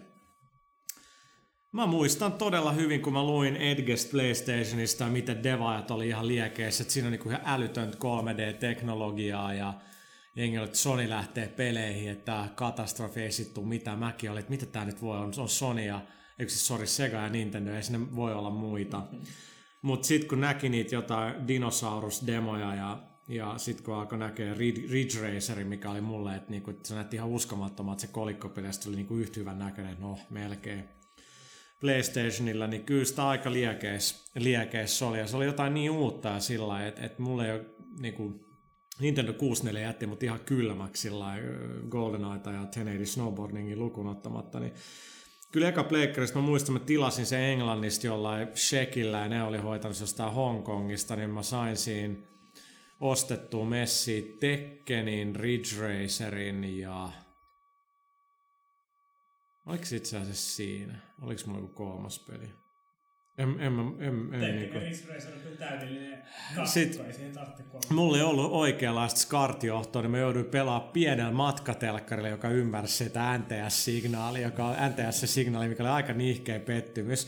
Pelasin mustavalkoisen aika paljon, että sai iso telkkarilla pelattua, ja sitten mä sain o- o- tilattua sen kunnon RGB SCART-kaapeli. Olin mä niinku, mä olin ihan blown away siitä Ridge Racerista Tekkenistä 3D, että et kun oli N64 3D oli sellaista niinku ikuista usvaa, niin tossa se oli, se oli jotain ihan käsittämätöntä. Ja se laitekin oli niin erilainen ja makea, ja että siinä oli CD, tai siis DVD, ja eikö se CD, sorry, CD, joo. Mut, mut, mut mit, mitäs muilla? Crash, no, no, se Crash, Crash Bandicoot pelattiin aikanaan. Tosi Se paljon. oli ihan älytön, joo. Siihen oli vaikea. Siihen, silloin oli tottunut Nin- Nintendolle ja Super Nintendolle ensin niin sivu, sivuttaa viereviä tasoloikkiin, niin oli ensin, ensin tosi vaikea jotenkin asennoitua siihen, että nyt mennäänkin syvyyssuunnassa. Mutta se oli hyvä, se oli hyvä ratkaisu, ettei se ollut semmoinen niin täysin vapaa se maailma, vaan putki, koska Mm. si, sillä tavalla sai tehty tosi suora, suoraviivaisia ja melkein 2D-mäisiä tasolla- Niin, ja pystyi tasolla tekemään tosi hyvää graffaa. Niin, siis, ja niin pystyi tekemään tosi hyvää graffaa ja, ja se, just, just se suljettu luo, sul, mitä vittu mä nyt selitän? se kun se oli niin suljettu, niin se mahdollisti, mahdollisti paljon asioita, koska ei tule niin paljon ongelmia. Mitä vapaampi on, sitä enemmän ongelmia. Siinä oli, siinä oli Kyllä se 3D sillä ekalla pleikkarilla, se oli se juttu. Se, se oli vaan Se niin, oli- niinku, se oli se juttu. vaikka totta kai PC oli oli jo silloin paljon- niinku voodoo ja kaikki, mutta kyllä se Ei, kuitenkin... Ei, ei kun Voodoo tuli vasta, Voodoo, Voodoo tuli itse asiassa vasta Tuliko se vähän jälkeen, jälkeen? koska silloin, Joo. silloin me No tää oli Silloin kuitenkin puhuttiin 94 vielä- 95. Joo, siis Pleikka 1 tuli 94 Joo. Japanissa ja silloin puhuttiin niin Sonyn superkonsolista, että mihin PC ei pysty vastaamaan. Mutta sitten alettiin puhumaan 3D-korttien tulosta ja Joo. siitä, että miten ne pystyy vastaamaan PlayStationille. Se, se oli huikea. Mutta kyllä ne niinku se ohjaaja ja kaikki, ja sitten kun niinku Euroopassa tuli tällaisia kuin Wipeout, ja sitten kun Metal Gear Solid, ja muistan pelasin sitä ekaa kertaa Lontoon ECTS jossain Sonin bileissä, pelasin sitä ja Pekka Kossila mun takan ryyppää, ja niinku blokkaa jengiä. Mä olin, se on niinku, Thomas pelaa vaan, että pelasin sen läpi joku kaksi kertaa sen demon, niin silloin jotenkin mulla oli, että okei, että en mä... fucking Gran Turismo oli toinen, se oli toinen, Mä muistan, mä sain sen ensimmäisen kerran autopelit oli siihen asti oikeasti sitä, että kolme rataa, 16 autoa. Joo. Niin kuin, no, tai Ridge Racerissa yksi ei- rata. Ridge yksi rata, joo. Ei Gran Turismossakaan ole kuin kah- kahdeksan plus kaikki tietenkin peilikuvana. Mutta siinä oli, siis siinä oli 150 autoa, mutta siinä muistaakseni mainostettiin 300 autoa. Siinä No en- jotain anyway, niin se, jotain. se oli vaan jotain niin huikea, että se handling ja ne replayt oli ihan uskomattomia. Joo. Tolvi ja ekan pleikkarin aikakautta oli sellaista, kun oli niinku niitä Tekkeni CGI alkuanimaatio, niin mä katoin niitä. Niitä oikeasti katsoin, että vau, että Ja se Gran Turismossa oli yksi, mitä ajopeleissä ei ollut en- ennen sitä mun mielestä koskaan vielä ollut. Se, oli, että se palkitsi pelaajaa niin oikeastaan jokaisen turnauksen jälkeen just tarpeeksi. Joo. Okei, okay, sille, tässä turnauksen voitosta saa 2500, sitten ton seuraavan, niin sitten mä saan ostettua jonkun vuoden 98 Skylinein talliin. Ja sitten sit kun mä ajan yhden turnauksen sille, sitten mä saan vähän viritettyä sitä. Se oli niinku siis, siis se oli, se oli tosi siistiä. Ja siinä on just, just käytetty, ensin käytettyjä autoja, sit kun alkoi tulla vähän menestystä, niin sitä ää, uusia autoja vaan ostetaan. Et se on just se, että mielenkiintoinen GT Femmassa, että riittääkö siinä toi sama meininki vielä. Riittääkö se sitten, Niin, että no se on mun, mielestä se, mun mielestä se heti, niin kuin aina sen jälkeen on vähän hyytynyt. Ei, niin, siis Mit- totta kai, koska siis ensimmäinen kerta aina. Näin se on. Tuosta aiemmasta CGI-maininnasta. Paitsi seksissä, se paranee oikeasti se niinku. Niin, niin paitsi jos kumppani huono. Niin. Mutta kyllä semmonen kästi tässä näin, että Dig, Dig Marchenkallakin korvia punottaa. Fucking ei. No mitäs muilla PlayStation muistaa? No, mä voin tämän. Mä Ja ennen kuin Miika aloittaa, niin mä oon pakko sanoa, että me, me oltiin Huttusen kanssa muun TVllä. Huttunen oli niin PC-mies. Mä muistan ikuisesti, kun mä muista ostit sitä lainasit Eikö sen. se, se melkein pakotit mut ottaa se vitun pleikkari viikolla. Joo, ja Metal Gear Pelataan- Solidin. pelataan tästä Metal Gearin. Niin. Mä saan tekstaria, että Koima on jumala. Tää on parhaimpia pelejä, mitä mä oon Se ikinä on joskus pelannut. sunnuntai, koska en mä, mä, en mä lähtenyt mihinkään kun viikolla. Mä aloin mä pelaa, kokeilas nyt vähän tätä konsolihömpötystä. Sitten sit, sit, sit, mä päällä. Mä olin, että jumalauta. MGS oli kyllä sen Et, suhteen. Se tota, sen jälkeen niin, tosiaan niin, mitä mä muistan, ekat, niin taisin Pleikka ykkösen parhaat pelit, niin mä kyllä edelleen olin, siis se- vasta vaan avasi minkä mun silmät tälle konsolipelaamisen tulevaisuudelle. Ja, hetkeä, mutta Metal Gearin lisäksi, niin, niin tota, kuitenkin täytyy sanoa, että pelasin tuon Final Fantasy 7 Kin kyllä PCllä. Mutta tota, kyllä niin kuin parhaiten sen li- lisäksi muistaa niin, niin kuin käsittämätön tuntien, varmaan 10 tunnin sessio pahimmillaan Bushido Bladea. Joo. Edelleenkin paras taistelupeli ikinä. Square. Edelleenkin. Tai Square. Iku, se taistelupeli, jossa ei ole tota... Eikö se minkä- se, missä pystyy niinku käytännössä yhden Joo, siis siinä, siinä, joo, tappamaan? joo, siinä ei ole minkäänlaista tota health baria. Tuollaista joo. riskinottoa ei enää kyllä tehtä. Joo, siis tästä, tästä mun piti sanoa, mä oon vähän katkeran, että Huttunen vei mainoa jutun, koska siis tää oli se aikakausi mulle, mulle jolle just oli tää voodoo-aikakausi, kun pistiin kaksi voodoo-korttia yhteen SLI. SLI, joo. Ja, ja, tä, tällaista, ja se, oli huikeeta, mutta oli yksi peli, mitä mä menin aina kaveriluokse pelaamaan, se oli Bushido Blade. Sitä, sitä pelattiin siis niin oikeasti varmaan viisi tuntia aina putkeen, ja ne matsit oli ohi niin kuin aina minuutissa. Ei Vai- välttämättä. Ei välttämättä, paitsi, Sekunnissa. sekunnissa. Pa- pa- Paitsi, paitsi jos joku, joku meni pieleen, molemmat rampautui ja sitten siellä kaksi sellaista jalatonta kaveria vaan pyöri, pyörii sen lattialla. Yrittää niin viime heilareissa. Yrittää heilautella kättää siinä. Tällaisia pelejä kyllä. Siis, siis oi- oikeesti siis mitään peliä niin paljon haluaisi nähdä uusintana kuin bussi. Ja, ja paras siinä oli se, että se, peli, piti olla tosi skarppina, kun sitä veivatti pitkin sessiossa friendien kanssa. Niin sitten oli kauheata että tavallaan, että jos niinku, sun piti olla 100 prosenttinen keskittyminen heti, kun se peli alkaa. Koska aina me opettiin siinä, että katsottiin, että onko toinen hereillä, ja välittömästi yrittää sitä pikaviiltoa, joka yleensä niin kuin, tota, niin kuin, jos toinen on hereillä, niin sitten voitit sillä. Ja se oli aina silleen, että jees, nöyryttämisen merkiksi toinen. Kyllä jäät hetkessä, että mitäs mä olin tässä tekemässä, sitten se oli kuollut. Joka oliko se niin hieno? Sitten niin vaikka se varmaan harvinaista herkku olikin, niin siinä oli myös mahdollisuus systeemin Joo, joo, ja me testattiin tätä, että sai. Sitten FPS-tilaa, sit se, sit se Oh, siirtyy joo. silmiin se Joo, kuvakulma. joo, me Se kaksi, kaksi pleikkari, kaksi joo. telkkaria, kaksi peliä. Ihan älytöntä kyllä. Sitten tietenkin Pleikka ykkösellä Tony Hawk, Tony Hawk's skateboarding. Joo, se, mä, huh, mä muistan sen demon, mikä tuli virallisen PlayStation-lehden sama, kanssa. Sama mulla oli.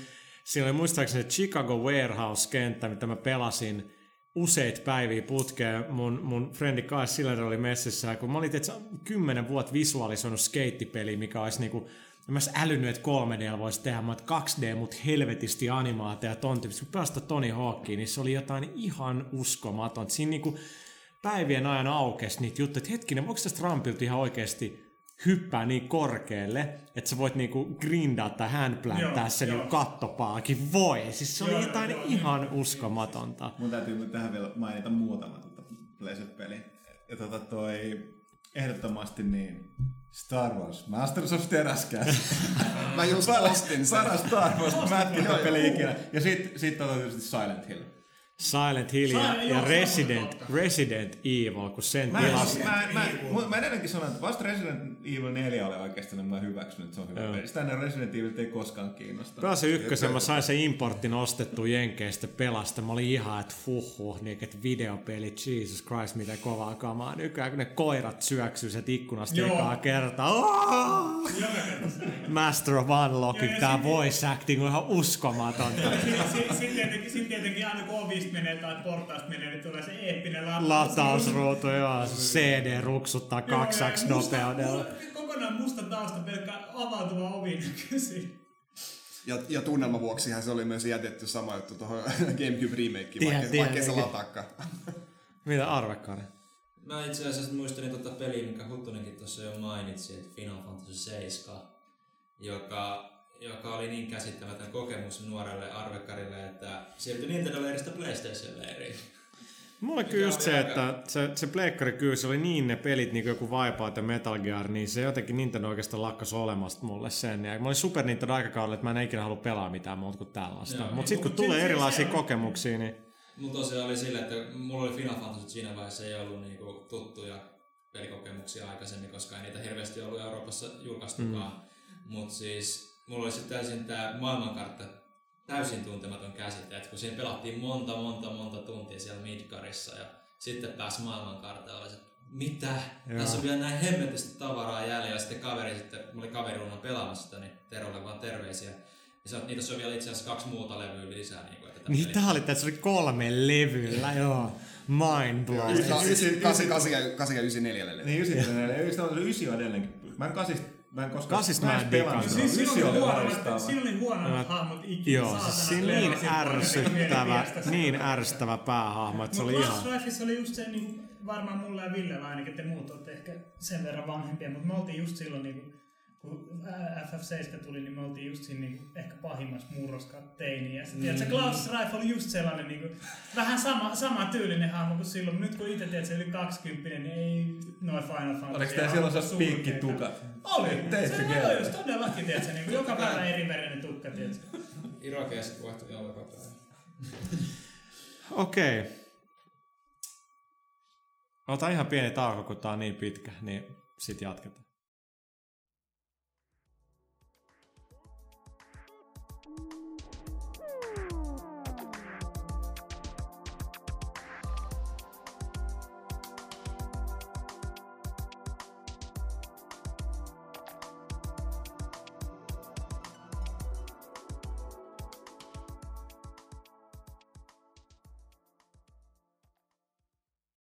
Tervetuloa takaisin, eli jatketaan vielä näissä PlayStation-muisteluista, niin Electronic Arts, joka on ottanut tässä vähän takkiin, niin vähän varmistelee, että ensi vuonna menee paremmin, niin yllätys, yllätys, Medal of Honorille tulee, tulee uusi Medal of Honor-peli, joka sijoittuu Afganistaniin, ja sehän nyt on käytännössä Medal of Honor Modern Warfare.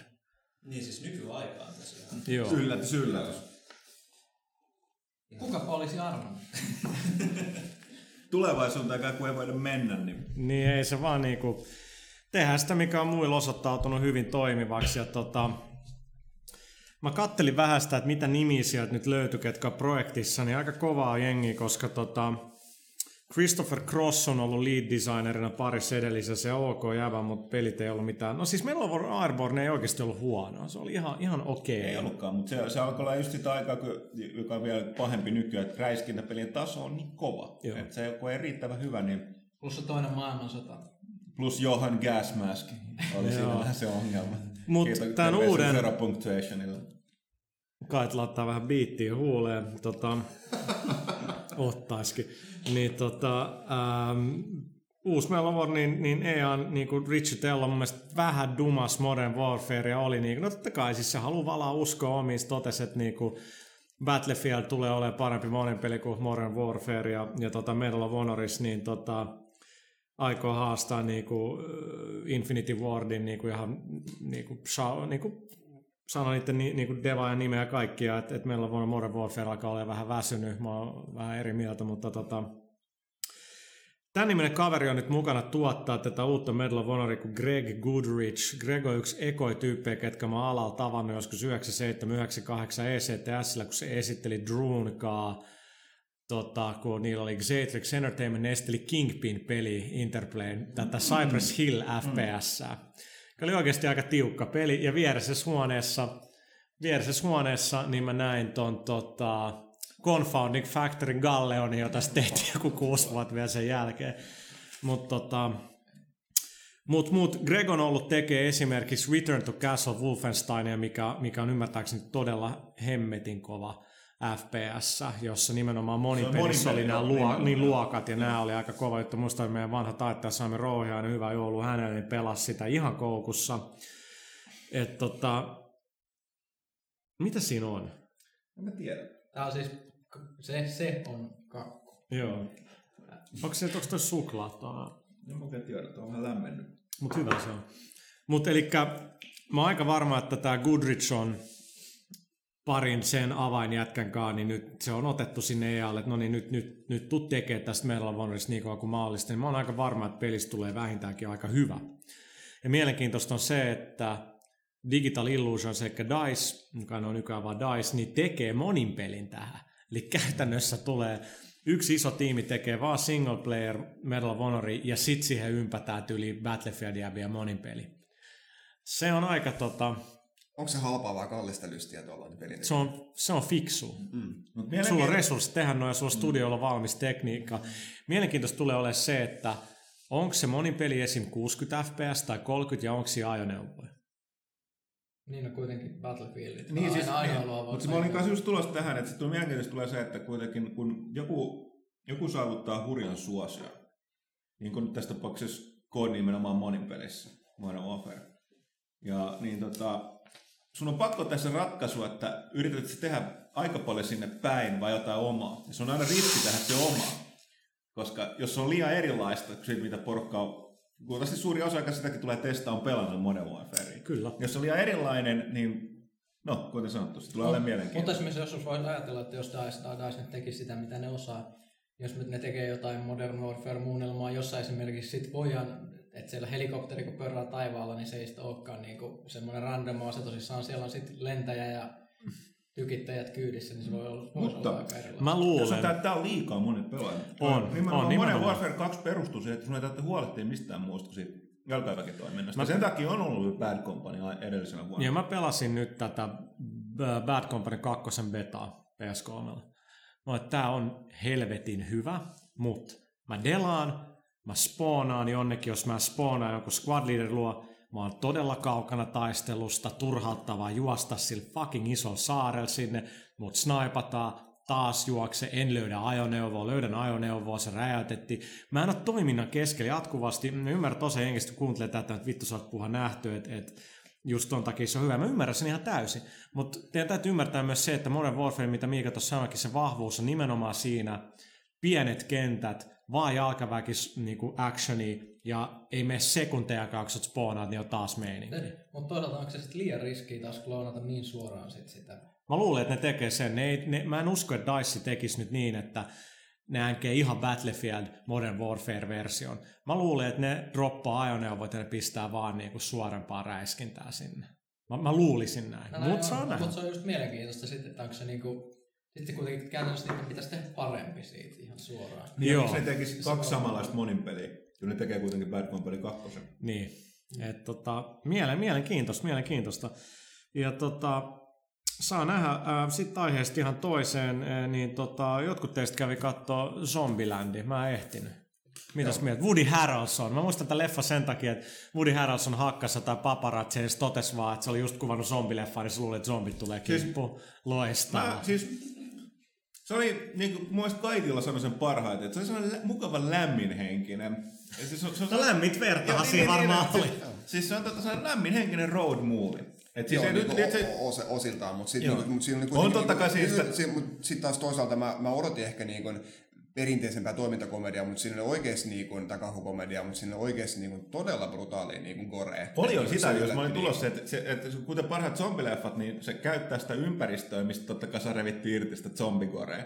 Mutta sitten siinä ne ihmiset nousee niin kuin pääosana aina siinä. Se on Joo. Hirveän pienimuotoinen, kun siinä päähenkilöitä on vain neljä. Joo, ja tärkeää, että siinä on tietää, niin kuin, että se ei ole niin kuin mikään crazy komedia, vaan se on niin kuin, että siinä on, ollaan niin kuin ihan oikean zombie-apokalypsin säännöillä mennään, mutta sitten vaan Woody Harrelson heittää jotain, jotain hyvää läppää tai ampuu jotenkin hauskasti ja, Ja- siitä tulee se ja- komedia. ja- ja siis se Woody Har- niin kuin ihan oikein niin kuin pakokauhua ja niin kuin oikeita säikytyksiä tulee. tulee että... Joo, ja Woody Harrelsonista täytyy tosiaan todeta se, että se, se on niin hyvä sellaisissa rooleissa, mitä se tässäkin vetää. Joo. Sillä ei vaan maha mitään. Että siis se on kyllä, kyllä, mutta mä, mä yllätyin että se oli mukava sellainen pienimuotoinen. Että mä en ollut ihan sataisen varma, mitä mä odotan sieltä. Joo. Että onko se enemmän sellainen niin kuin huumoriton ja sellainen niin kuin enemmän sellainen niin kuin angstinen, tai angstinen, vaan niin kuin sellainen ankee niin kuin zombituhosta kertova. Se olikin tällainen just, just hyvä. Et Joo. tota, mä ymmärrän, että se jonkun verran porukkaa sitä vähän ei digannut just siitä sen takia, että tota toi, se alkuhan antaisi ymmärtää, että se on niinku enemmän myös sitä, että se on sellaista niinku zombikorea.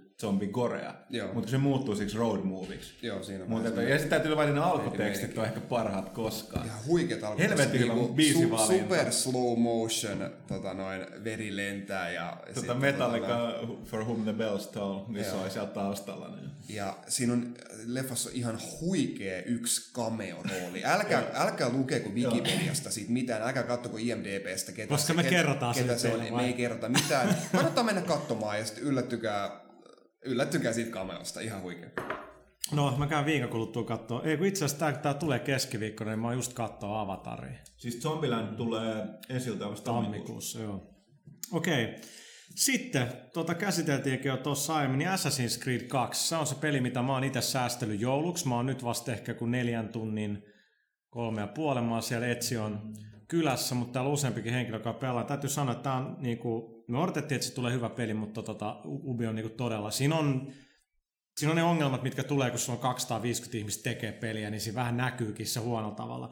Mutta sitten siinä taas sitä sisältöä niin järkyttävä määrä. Ja siinä on todella hyvä päähahmo. Siinä on siis tosi- Ezio siis. Ezio on tosi hyvä hahmo. Verrattuna niin kun, no Altair oli tarkoituksella salamyhkäinen, siitä ei kerrottu juuri mitään. Se oli sen pelin ratkaisu, mutta huomattavasti paljon niin kun pelaajan kannalta ystävällisempi ratkaisu, että sä oikeasti pääset samaistumaan siihen hahmoon, sä pääset elämään sen hahmon elämää aika moneltakin puolelta, mikä oli ihan hyvä ratkaisu siinä mielessä. Kuitenkin Ezio on tosi niin kuin karismaattinen, Mm. pidettävä hahmo, että vaikka se aluksi onkin semmoinen vähän nokkava oloinen, mutta Mutta se on silti tosi symppis kaikista Se on- huolimatta. se Se, on- se on niinku On siinä, siinä Tosi hyvin tehty. Ero, ero että, että Altair oli just tämmöinen mystinen salamurha ja siinä on niinku kaikki. Mutta sitten Etsi on tämmöinen äh, mukava, äh, loppujen lopuksi ihan mukava tyyppi, tai kunniantuntoinen tyyppi, äh, joka hoitaa perhettä ja muuta, johon tutustutaan sille aluksi. Sitten se sattuu olemaan myös sit salamurhaaja. Niin se, se ei ole niin yksioikoinen hahmo. Plus sit, mistä mä tykkäsin, niin tämä renessanssiympäristöhän on tosi, tosi hieno ympäristö pelille, koska se on just sitä niinku keskiaikaa, mitä on nähty, mutta se on just silloin, kun keskiaika vaihtuu kaikin puolin siistimmäksi. Niin, tai siis niin, että tavallaan että on syysä, miksi sitä varsinaisesti keskiaikaa sanotaan myöskin Dark Ages. Joo, joo, joo. Että, tä, tä, tä, tässä on kaikki to, tosi värikästä, tosi hienoja taloja, näitä, näitä kaikki katedraaleja. Et siellä on Joo. tosi siistit vaatteet päällä verrattuna esimerkiksi tähän ää, altaari, että et siinä on ihan ilo hankkia niitä uusia Haariskan kappaleita ja katsoa, että miten hemmetin hienon näköinen Joo. kaveri tää on. Ja se, mikä itsellä, niin kuin, mistä mä dikkaan, kun sä pääst sinne sun, sun perheen pikkukylään tai sinne, Se on niin, niin se, että sä voit sitten, niin kuin, se on ihan rundown, ankea paikka aluksi, Joo, mutta se on sit, sit, sit, sit sä saat niinku parannettua sitä, niinku, että se muuttuu visuaalisesti ja sä voit ostaa niitä taideteoksia. Mutta mulla on vähän tommonen Dark Cloud henkinen meininki. Mä olin tosta niinku todella liekeissä, että se Joo, kuulostaa sekin hauskaa. olisi tietysti voinut viedä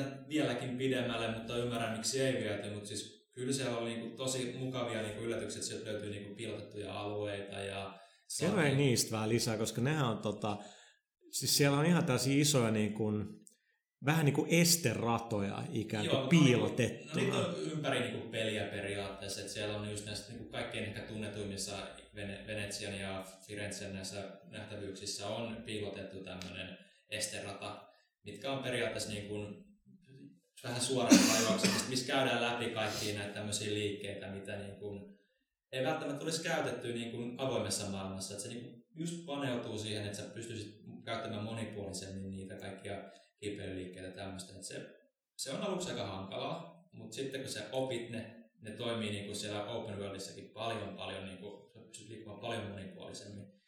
Ja näistä joku vain yksi pakollinen, mutta jos sä Joo. käyt kaikki kuusi, kuusi oli, Joo. joo kuusi, niin sä saat sitten Hienoa tavalla. hienoa tavaraa. Mä yritin spoilaa sitä, jos On, on, on, on. Se, se on sellaista jännä kanssa, että siinä siinä on se metatarina siinä taustalla, mitä oli jo ensimmäisessä Assassin's Creedissä. Mä en yhtään tykännyt itse yhtään ensimmäistä Assassin's Creedistä, se oli tosi kuiva peli kaiken Mm. mm. puolin.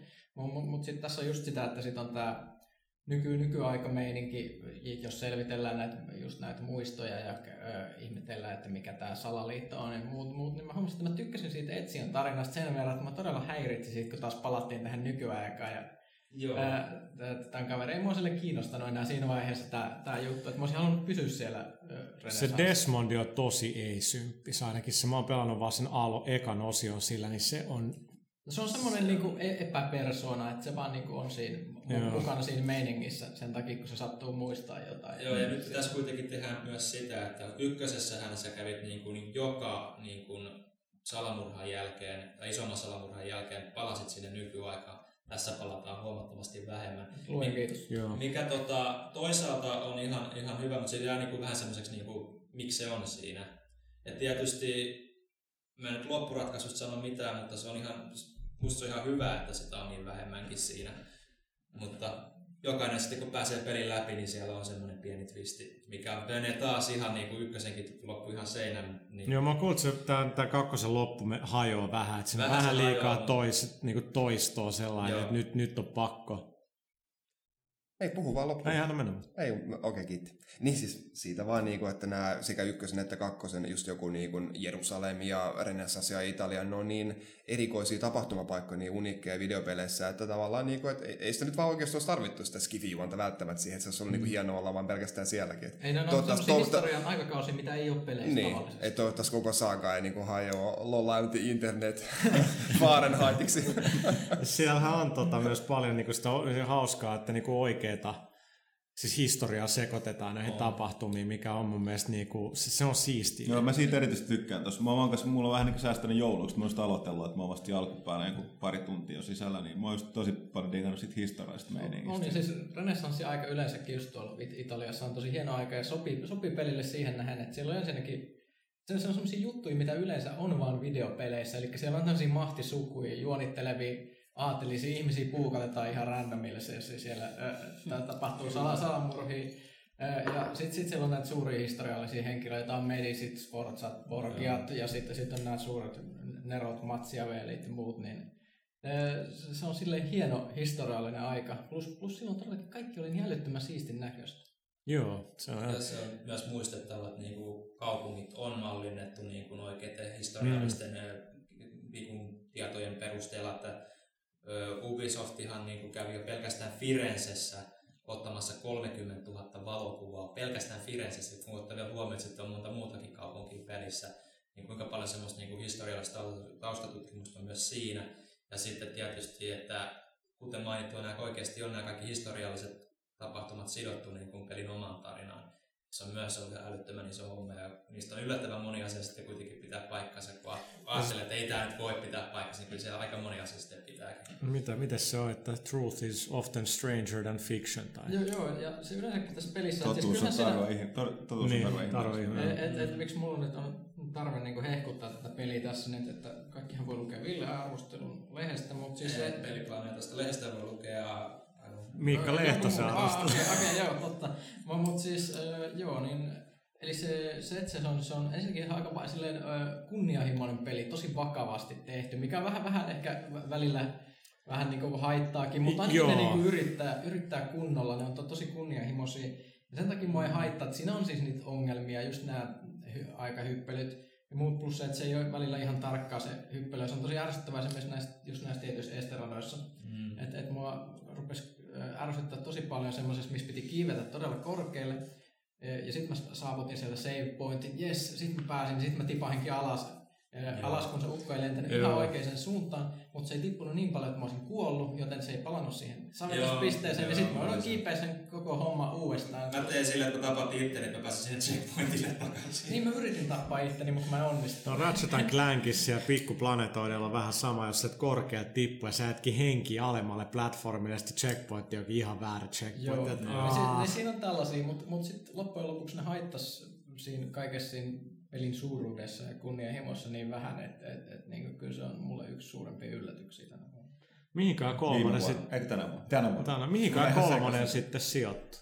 Siitä on ehkä pientä vihjausta, ehkä, ehkä mä en osaa sanoa okay. siinä kakkosen lopussa, mutta tota, jututin pelin käsikirjoittaja Kori meitä tuossa pari kuukautta sitten ja hänen mukaansa niin se sarjan pointti on kuitenkin, että eletään just niitä esisiä niin kuin muistoja.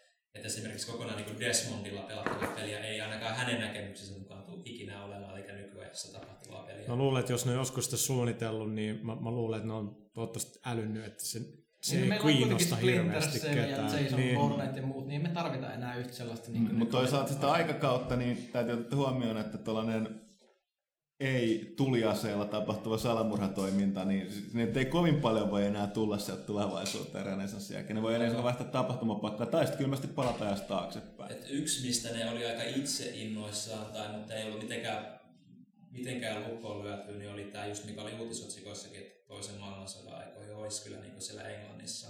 Tai sitten olisi, että renessans, ei renessanssi, kun Mä kelaan jotain Rans- Yhdysvaltoja tai Ranskan jotain. vallankumous. Ranskan vallankumouksen No, se- jälkeen just. No sen voi vielä, sen voi Siellä on ymmärtää. niin paljon vielä. juonittelua ja sitten yksi oli tietysti, mitä niinku, nämä nyt heitteli ilmaan niitä, ettei näistä mitään virallista, mutta tota, niinku jossain feodaalia ja Japanissa jota, miten sinne temppelin ritarit saadaan.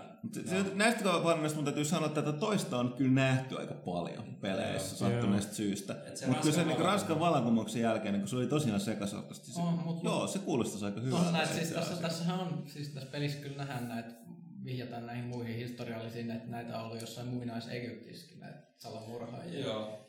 Että et nämä samat assasiinit on Kleopatraa murhannut ja muuta. Niin ja mikä sitten sanoo, että on pakko mennä ajassa eteenpäin, että voidaan mennä vielä taaksekin päin sitten periaatteessa. Että Niin, no joo, mä jotenkin odotan, että ne menee nyt niinku lähestyy niinku nykypäivää. Kyllä voi mennä, mut, mikä estää niitä mennä niinku vielä kauemmas. Siis ei, ei mikään, mutta sitten sit tietyt, Niin no Tiettyjä asioita miehet seli- nuijien kanssa, niin ei enää se ehkä on enää niin siisti. Mutta tota, joo, Assassin's Creed 2 todella hyvä peli suositellaan. Ja tota, sitten toinen kakkonen, mikä tuossa on tuloillaan, niin Mass Effect 2 mennään eka, eka, eka siihen, niin tota, täällä on, mä oon, mä oon sitä pelannut ekaa 90 minuuttia. Vaikutti todella hyvältä, paljon hiotummalta kuin ykkönen. Mä oon Skifin suuri fani, mutta ekas Mass Effectissä mulle vaan niinku taistelut oli myös huonoja, checkpointit huonosti sijoitettu. Sit tuli vaan liikaa sitä kaikkea mulle, mikä taas monelle muulle siitä pelistä tekee, tekee ö, hyvän. Mutta tota, tammikuun 17 se taitaa nyt tulla. Mitäs jengi niinku, eh- ehtikö jengi pelaa Dragon Agein pois? Se on aivan just hoidettu. Että Täytyy katsoa, saaks, saaks me vielä, ehdikö me toisen kerran vetää sen läpi ennen kuin pääsee Mass Effectiin. Se on mahdollisimman paras tapa aloittaa vuosi. On, mutta mulla, mulla on itse asiassa aika hyvin nyt pullot uunissa sinänsä, että mä nyt teen sitä mulla aina täydellistä, mistä mä mainin jo ennenkin podcasta, täydellistä Mass Effect läpipelulta, jos mä teen kaikki valinnat, jotka pitää olla, ja sitten mahdollisimman korkealle tasolle pumppaan tämän hahmon, mitä yhdellä läpipelulla pääsee. Mä oon nyt jossain neljä ysissä menossa, ja meillä on vaikka kuinka paljon tekemistä, että mä en usko, että 60 pääsee mitenkään yhdellä läpipelulla, mutta ainakin yli 50. Jotain bonuksia alkuun pitäisi saada. Mä en usko vaan sitä, että tota, sä voit importtaa sen sun hahmon tuosta ladata se seivin tuossa kakkosessa, niin mä en usko, että et, et, tota, siis siinä alussahan se alkaa, niin tämä on hirveä spoiler, kun tämä tapahtuu joka viiden minuutin aikana, niin Shepard ja Catherine kuolee, ja sitten se paristaa... Kyllä, kyllä, kyllä tämä joillekin voi olla spoiler. No, nyt se meni jo niin kahdessa. Ne varoittaa ehkä enemmän. no, mutta tämä on pelin ekat jo 20 minuuttia. niin, niin tota... Sit... Minä en näitä maagisia käsiä, että mä hypnotisoin teille unohtaa. Taika Jim tekee hypnotiseille. Ei mitään. No niin, jatkuu spoiler. Missä me ollaan? Ah?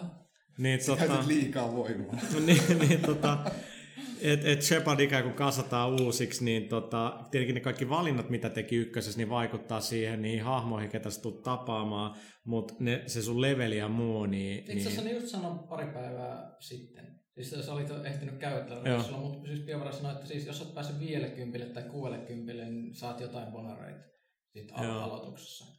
Joo, mutta sä et kuitenkaan ymmärrettävästi aloita altaa levelit 50 ja on niin ihan super ylivoimainen. Joo, ei, ei, ja siis nehän on noi, siis kaikki ne powerit ja skillit, nehän on uusittu ihan kokonaan. Joo. Että et nehän on nähty, että esimerkiksi nyt niinku insinöörihahmo, mikä oli vähän sellainen ankea tuossa ensimmäisessä, niin on paljon mielenkiintoisempi, että sä voit, siinä on nyt, voi tehdä lemmikkirobotti itselleen, mikä taistelee, ja sitten on jotain jäädytyssäteitä ja tällaisia, mitä voi käyttää. Et siis ne on todella erilaisia nyt ne voimat eikä ihan niin paljon mene ristiin kuin mitä siinä ensimmäisessä. Tässä tietysti suhteellisen liekeissä ollaan.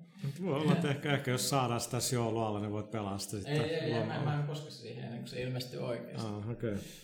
Okei, okay, no eli ei siis tuo arvostelu siinä kuuluu. tota, sitten lopuksi, niin ennen kuin mennään kysy pelaajalta, niin yksi peli, mikä on ollut todella positiivinen yllätys ja voi hyvinkin olla yksi ensi vuoden, niin kuin, vuoden 2010 alkupuolen niin kuin, ei nyt yllätystarinoita, mutta niin kuin tavallaan yllätys, niin Just Cause 2.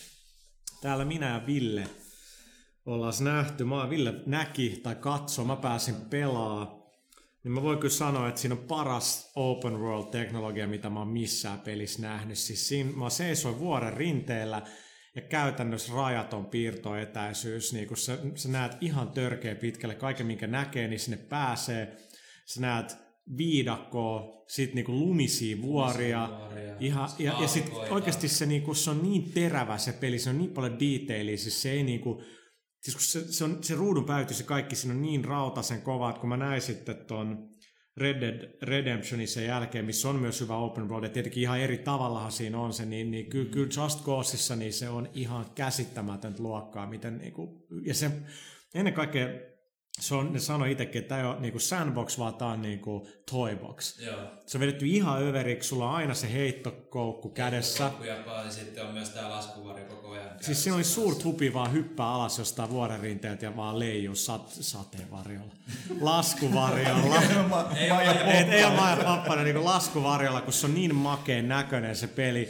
Sitten sä että helikopteri, ammut siihen sillä koukulla ja sitten sä hilaat itse sinne, nappaat sen kyyti. Sitten sä voit juosta niinku lentokoneen katon päällä, kun se lentää siivillä. Joo. Ihan niinku over the top Ja, ja sama myös sitten auto, että sä pystyt niinku liikkumaan sen joka puolella ja sitten vielä ampumaan niinku sisällä olevia tyyppejä siitä sisältä tai siitä sivulta. Ja niinku ihan over the top actioni, mitä se niinku oli jo ykkönenkin vissiin. Joo, en mut, mutta... testannut, mutta se oli vähän, vähän, vähän niin heikompi peli sitten, mutta tää on niinku Kakkonen tuntuisi niin esimerkiltä sillä, että ykkönen oli koko studio eka peli. Aivan. Ja aika törkeä kunnianhimoinen, niin tämä kakkonen oli nyt vaan se, että okei, että emme pystytä tekemään niin hyvää juonta, niin jengi haluaa niin leikkiä täällä. Niin Joo. siinä on niin paljon. Sä voit yhden puolin soitella tilaa yli helikopteri hävittää ja helvetisti aseita. Koko idis on vaan tuhota niitä jotain. Se on kolmesta eli, eri mestaa, mitä voit tuhota. Eli tämä nyt kuulostaa sitten, että tämä on se, mitä Mercenaries 2 olisi pitänyt olla. Kyllä joo. Siis se noiden tekki on ihan niinku älytöntä. Että et niinku, ihan sekin onneksi se peruspelaaminen, juokseminen ja ampuminen, niin oikeasti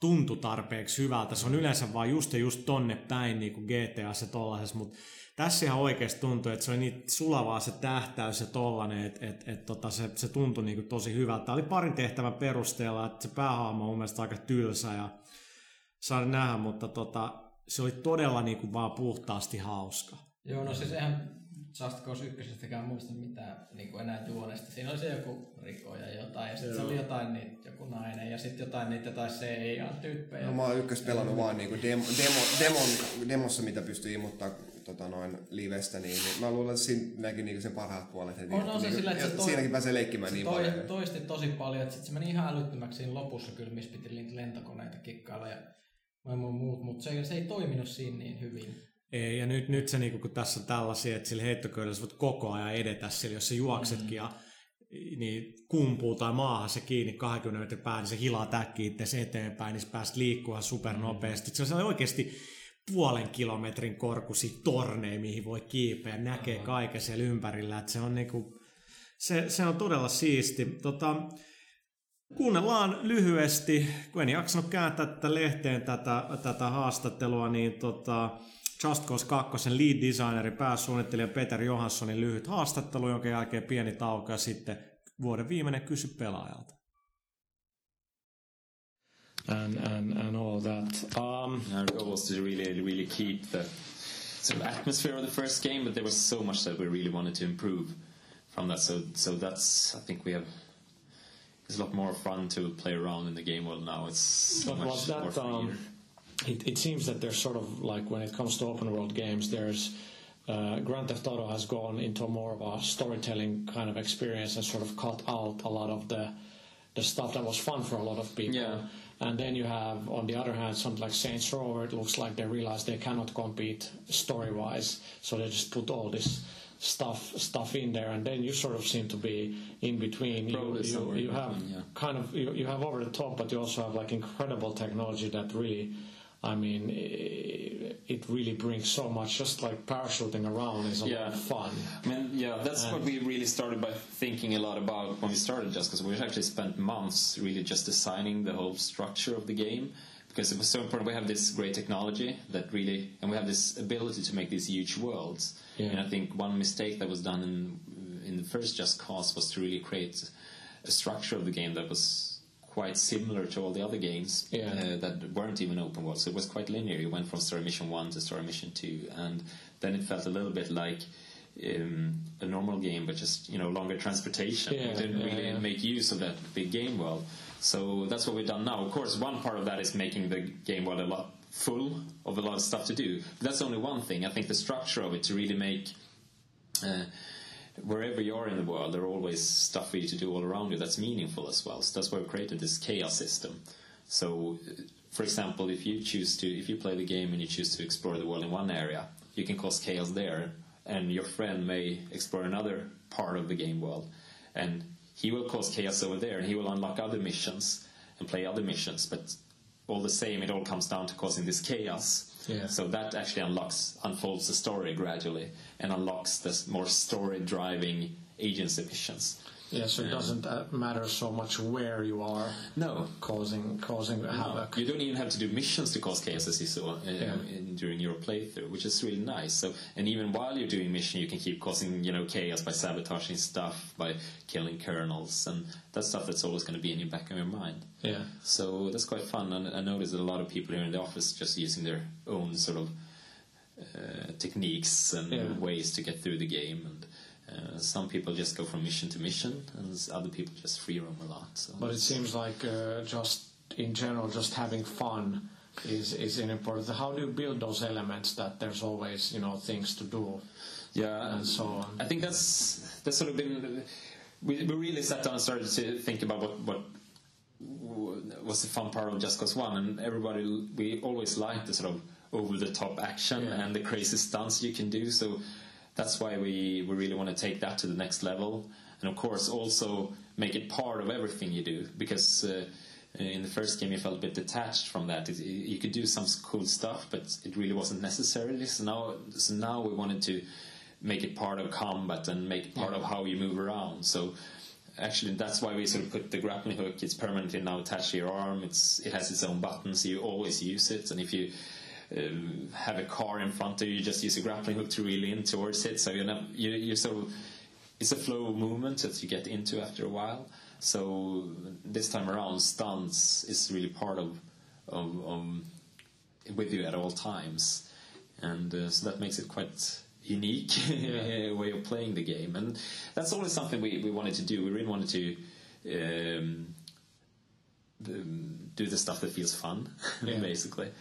But what about uh, the missions themselves? Uh, and I hate, I hate sort of keep bringing up uh, GTA, but uh, in in, the, in their latest game, missions were very much like you could only really do them one way, which was a big difference from like like even like Grand Theft Auto 3, where sort of messing around with the system was part of the fun. So I mean, depending on the mission, I mean, obviously you st- you still need to tell a story, and the only way really to build nice set pieces and action is to you know Yeah. script it and so on. But how I know, I how mean, do you balance it that, that you have the freedom? No, I mean that's really a challenge. Of course, one of the big challenges for us when we do this open world game, and we talk a lot about freedom. But then again, it's it's. We, then we see a lot of other games doing a lot of scripted, uh, scripted moments, Yeah. and uh, we basically at the start it's sort of hard for us as designers. I think it's just it was like a just a threshold we had to get over because we had to just flick the switch in our mind that says let's work with that instead. That's a freedom that those other games don't have. So let's design around those the possibilities that comes from it. I mean, so, it, it can generate a lot of great unexpected moments. Exactly. So let's let's embrace that that sort of emergent gameplay that can occur from that, and that's our sort of. We have a few scripted moments, of course, that we have these sort of bottlenecks in where you we want to bring the player down on on, Yeah. on on foot sometimes, and you know we may have a locked door here or there. You know what I mean? But apart from that, we really the player is really free, and that's what we really wanted to do because you know at first we started asking ourselves questions like, what if the player has a helicopter? You know stuff like that, and then we said, That's yeah, well, let's let's allow him to have a helicopter uh, and let's design everything around so we it just becomes a different experience. So it's definitely a challenge but it's also uh, there's a big payoff in the end because um, let's say you approach a certain situation in a helicopter is going to be completely different and you get SAMs fired at you and maybe they call in for air backups. And then suddenly you need to get down on the ground for a while so you have to ditch the helicopter and just jump out and then you're on the ground for a little while. So it's it's very different and even like the car chase that you maybe you played out a little Yeah, bit there yeah. uh, maybe you choose to do all of that from hanging under your friend's helicopter and just dealing with all this or maybe someone else just reels into it so there's a lot of freedom uh, within that sort of Yeah. even those confined spaces as well because you have so much possibility with real that's almost the coolest thing when you realize, oh wow, I could do it like Yeah. that, but it must be a nightmare to to to make sure that that you know things still work. Yeah, it is. A, it is a challenge, of course, and, and it's difficult. How how um then then probably also a big challenge is how how do you make sure that the story stays coherent and if, if I'm doing five hours of just pure fun and I get back into a story, how do you sort of make sure Yeah. that the player still knows what his part Yeah, is maybe- in like the greater picture? That's also a challenge, of course, telling this linear story within a game that is so free. So, and then of course we work with the chaos system as well as I explained a little bit that you by causing chaos you actually unlock these gradual uh, story pieces. Uh, so basically, what you do when you cause chaos is sort of manipulate a certain situation, or you maybe get a certain ranking within the factions, so you, you Yeah. get the information that you need to achieve your own goals, so to speak, and that's sort of part of the linear story. But what we also have, while you are free roaming and while you're causing this chaos or sort of approaching this point in the story, we have some drip, what we call drip feeding, which is maybe a radio broadcasts, which may be someone calling you, Yeah, talking to you. So you're actually reminded of why you are doing all this, why you're causing this chaos. Okay. Uh, so that's uh, that's sort of how we try to remind the player at all times what, what his main goal are. Because Yeah. it is very easy to get lost in this huge world and just play around, which, which could be fun, but we always want the player to know what he needs to do Yeah, yeah. uh, if he wants to progress the story. Okay. And I, I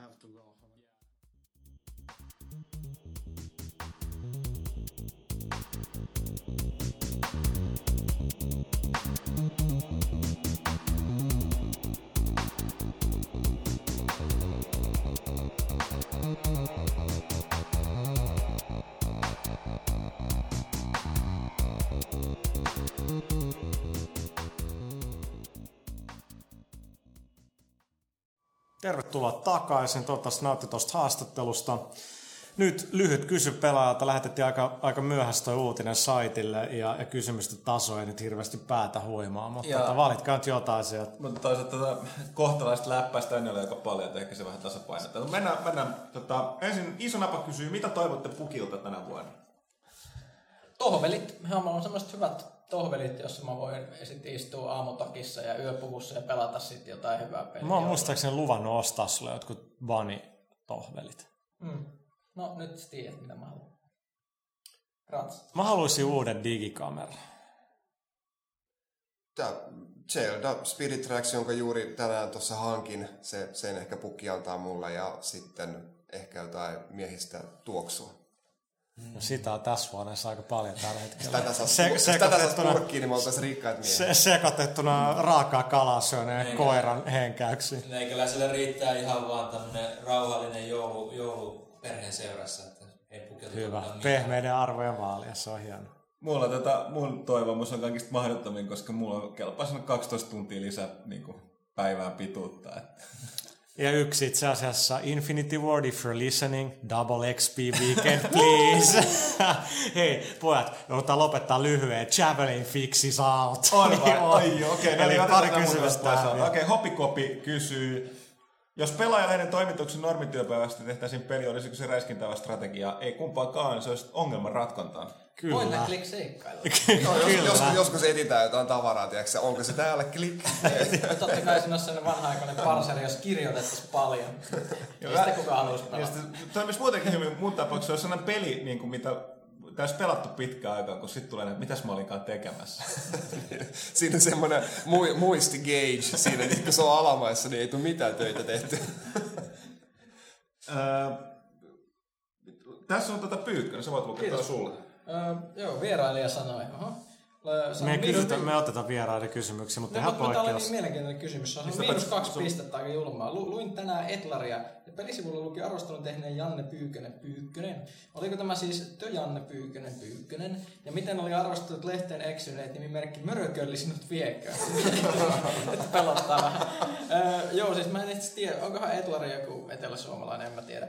Öö, ei mikään haj- hajua, mutta siis öö, pelaaja öö, tai H-Taunhan on toimittanut jo vuosien ajan peliarvosteluja Tampereen aamulehteen, jossa siis Kyllä se on koko Suomea. ja, ja sieltä, sieltä sitten ikään kuin syntikoidaan ilmeisesti aika moneen muuhunkin lehteen. Et siis mehän, mehän siellä puhutaan peleistä vähän niin kuin erityylisesti, eli niin kuin ns. koko kansalle yritämme kertoa siitä, mikä on pelaamisessa hienoa. Etenkin kun väsynyt Helsingin Sanomat teistä teen, mutta ne on niin vanha aika. Monestakin syystä äärimmäisen väsynyt ja Se on- vanhan se on ihan aikainen ja vähän muutakin, mutta ei mennä siihen nyt. Tota, äh, onko Alan Wakeissa, King Oil kysyy, onko Alan Wakeissa mahdollisesti minkäänlaista lokalisointia? Dubbausta ei varmaankaan, mutta tekstitystä. Tota, tuolla nyt ehkä miettää Suomea. Mä epäilen suuresti, että olisiko siinä Suomea, mutta tota, kyllä mä luulen, että se ainakin parille kielelle. Totta kai Microsoftin toimesta lokalisoidaan, se on niin iso peli, että näin tehdään. Aiotteko arvostella Demon's Soul pelin? Kiinnostaako peli yhtään teitä kysyä Sairon? Tästä on puhuttu paljon. Peli on saanut törkeä hyviä arvosteluja. Se on alun perin julkaistu vain Japanissa ja, ja tota, Yhdysvalloissa, mutta sitä ei ole vielä ollut tullut Eurooppaan. Ja tota, ehkä meidän pitäisi käsitellä se, kun tota, siitä on niin paljon kyselty. Ja, ja mä itse dumasin se täysin puolitoista vuotta sitten Tokyo Game Showssa, koska se oli niin ankea oloinen ja se osoittautui ihan superhyväksi, mutta näin, näinhän se, näin se menee. Onko se vielä jotain? Siis katso, muuten muutama. pohjalla. Mulla on tästä viimeinen kysymys. Kysykää, jos haluat. Moi. Tulee liian pitkä tauko. Niin, ja toi Lehton, Lehtiniemi ainakin on varmaan äärimmäisen kiinnostunut Demon's Soulista. että Se on meidän aina, aina joku varmasti löytyy. Onnen niin kuin, Gaiden ja... Nito ja miksi Pl- Splinter Cell Conviction ei ole tulos PS3, koska se myy paremmin Xboxilla ja Microsoft tarjoaa markkinointitukea sille, joten se on ajat sitten ollut niinku Xbox-eksklusiivi. Ei, ei siinä sen ihmeellisempää. Onko sitten viimeisen kysymyksen paikka siellä? No mä otan tätä viimeisen. Tämä oli, aluksi mä katselin, että onpa tyhmä kysymys, että ajattelin asiasta on käydä loistava. Eli tämä on Kuran kysymä. Minkä pelihahmon ottaisitte sinne haastatteluun ja mitä siltä kysyi sitten? Niin me sitä tässä pohdittiin, että voisi ottaa paneelikeskustelun linkin ja Gordon Freemanin kanssa, niin tulisi aika hyvät, hyvät setit, mutta Mä ottaisin älyks Vanssin, mutta se olisi mielenkiintoista Me jutella. puhutaan hei haastattelu. Ah, No, haastattelu voisi johtaa johonkin Niin, tai- niin sanottuun setitykseen. Mutta, eli siis niinku dinneriin ja niin, elokuvaan. Niin, niin. Mä en halua olla mukana tässä kästissä. Y- yhteispeli headgrabbeja vastaan. Mä voisin kuvitella sitä Metal Gearia. So Snake, welcome to Pelaaja Magazine. Pelaaja Magazine? so, what do you think? Puha! Harmi, että me ei treenattu vielä tätä. Ei me treenattu, että ei nyt leikkaa niin tyhjää taas mm. Mä, mä, kävin tässä mielessä, että Kratos on sulle, miksi sä oot niin helvetin vihanen, mutta se on tavallaan sellainen niin kuin, itsemurha. Niin. You die, Huttunen! Okei, okay, mutta tota, Tähänkö se jäi? Me pohdittiin tätä pitkään. tää oli Pelaajakäst 34, vuoden viimeinen Pelaajakästi. Vituttaa varmaan vähintään kolme tuntia. Ei se ehkä ihan lopu vielä tähän läppään, niin, niin tota, ensinnäkin kiitos Kai, kiitos Villelle, kiitos Jannelle, kiitos Miikalle, kiitos toiselle Jannelle, kiitos, Kiitos Emelille ja, ja kiitos kiitos, ja, ja kiitos äh, Artulle, tälle mahtavalle koiralle, joka piti meille seuraa. Tää nukku tuolla lattialla. Um, Tosi, piti, piti tosi paljon tästä Joo, ki- kiitos tota, ää, kaikille pelaajakästin kuuntelijoille, kaikille lukijoille, kiitos todella paljon, teillähän tätä tehdään. Ja sitten näin vuoden lopuksi, niin kiitos myös kaikille niinku, etenkin kotimaisille pelintekijöille, jotka on niinku, esimerkiksi hienosti niinku, tukenut meitä ja, ja on ollut niinku, ilo ja niinku, etuoikeus päästä kirjoittaa ja puhumaan teidän, teidän hienosta työstä, joten ää, kiitos siitä. Joten ei kai siinä muuta kuin oikein hyvää joulua ja oikein hyvää uutta vuotta ja pelaajakast palaa tammikuun puolessa välissä. Eli joululaulu. Ei Pitäks? Mi, mi, mitä niitä on? Jingle bells, jingle bells, jingle all the way. Mitäs S- Santa's on open. Se on englanninkielisiä. Tota, ää, Tip tap. Okei, no niin. Kiit- kiitoksia, hyvää joulua hyvää uutta vuotta.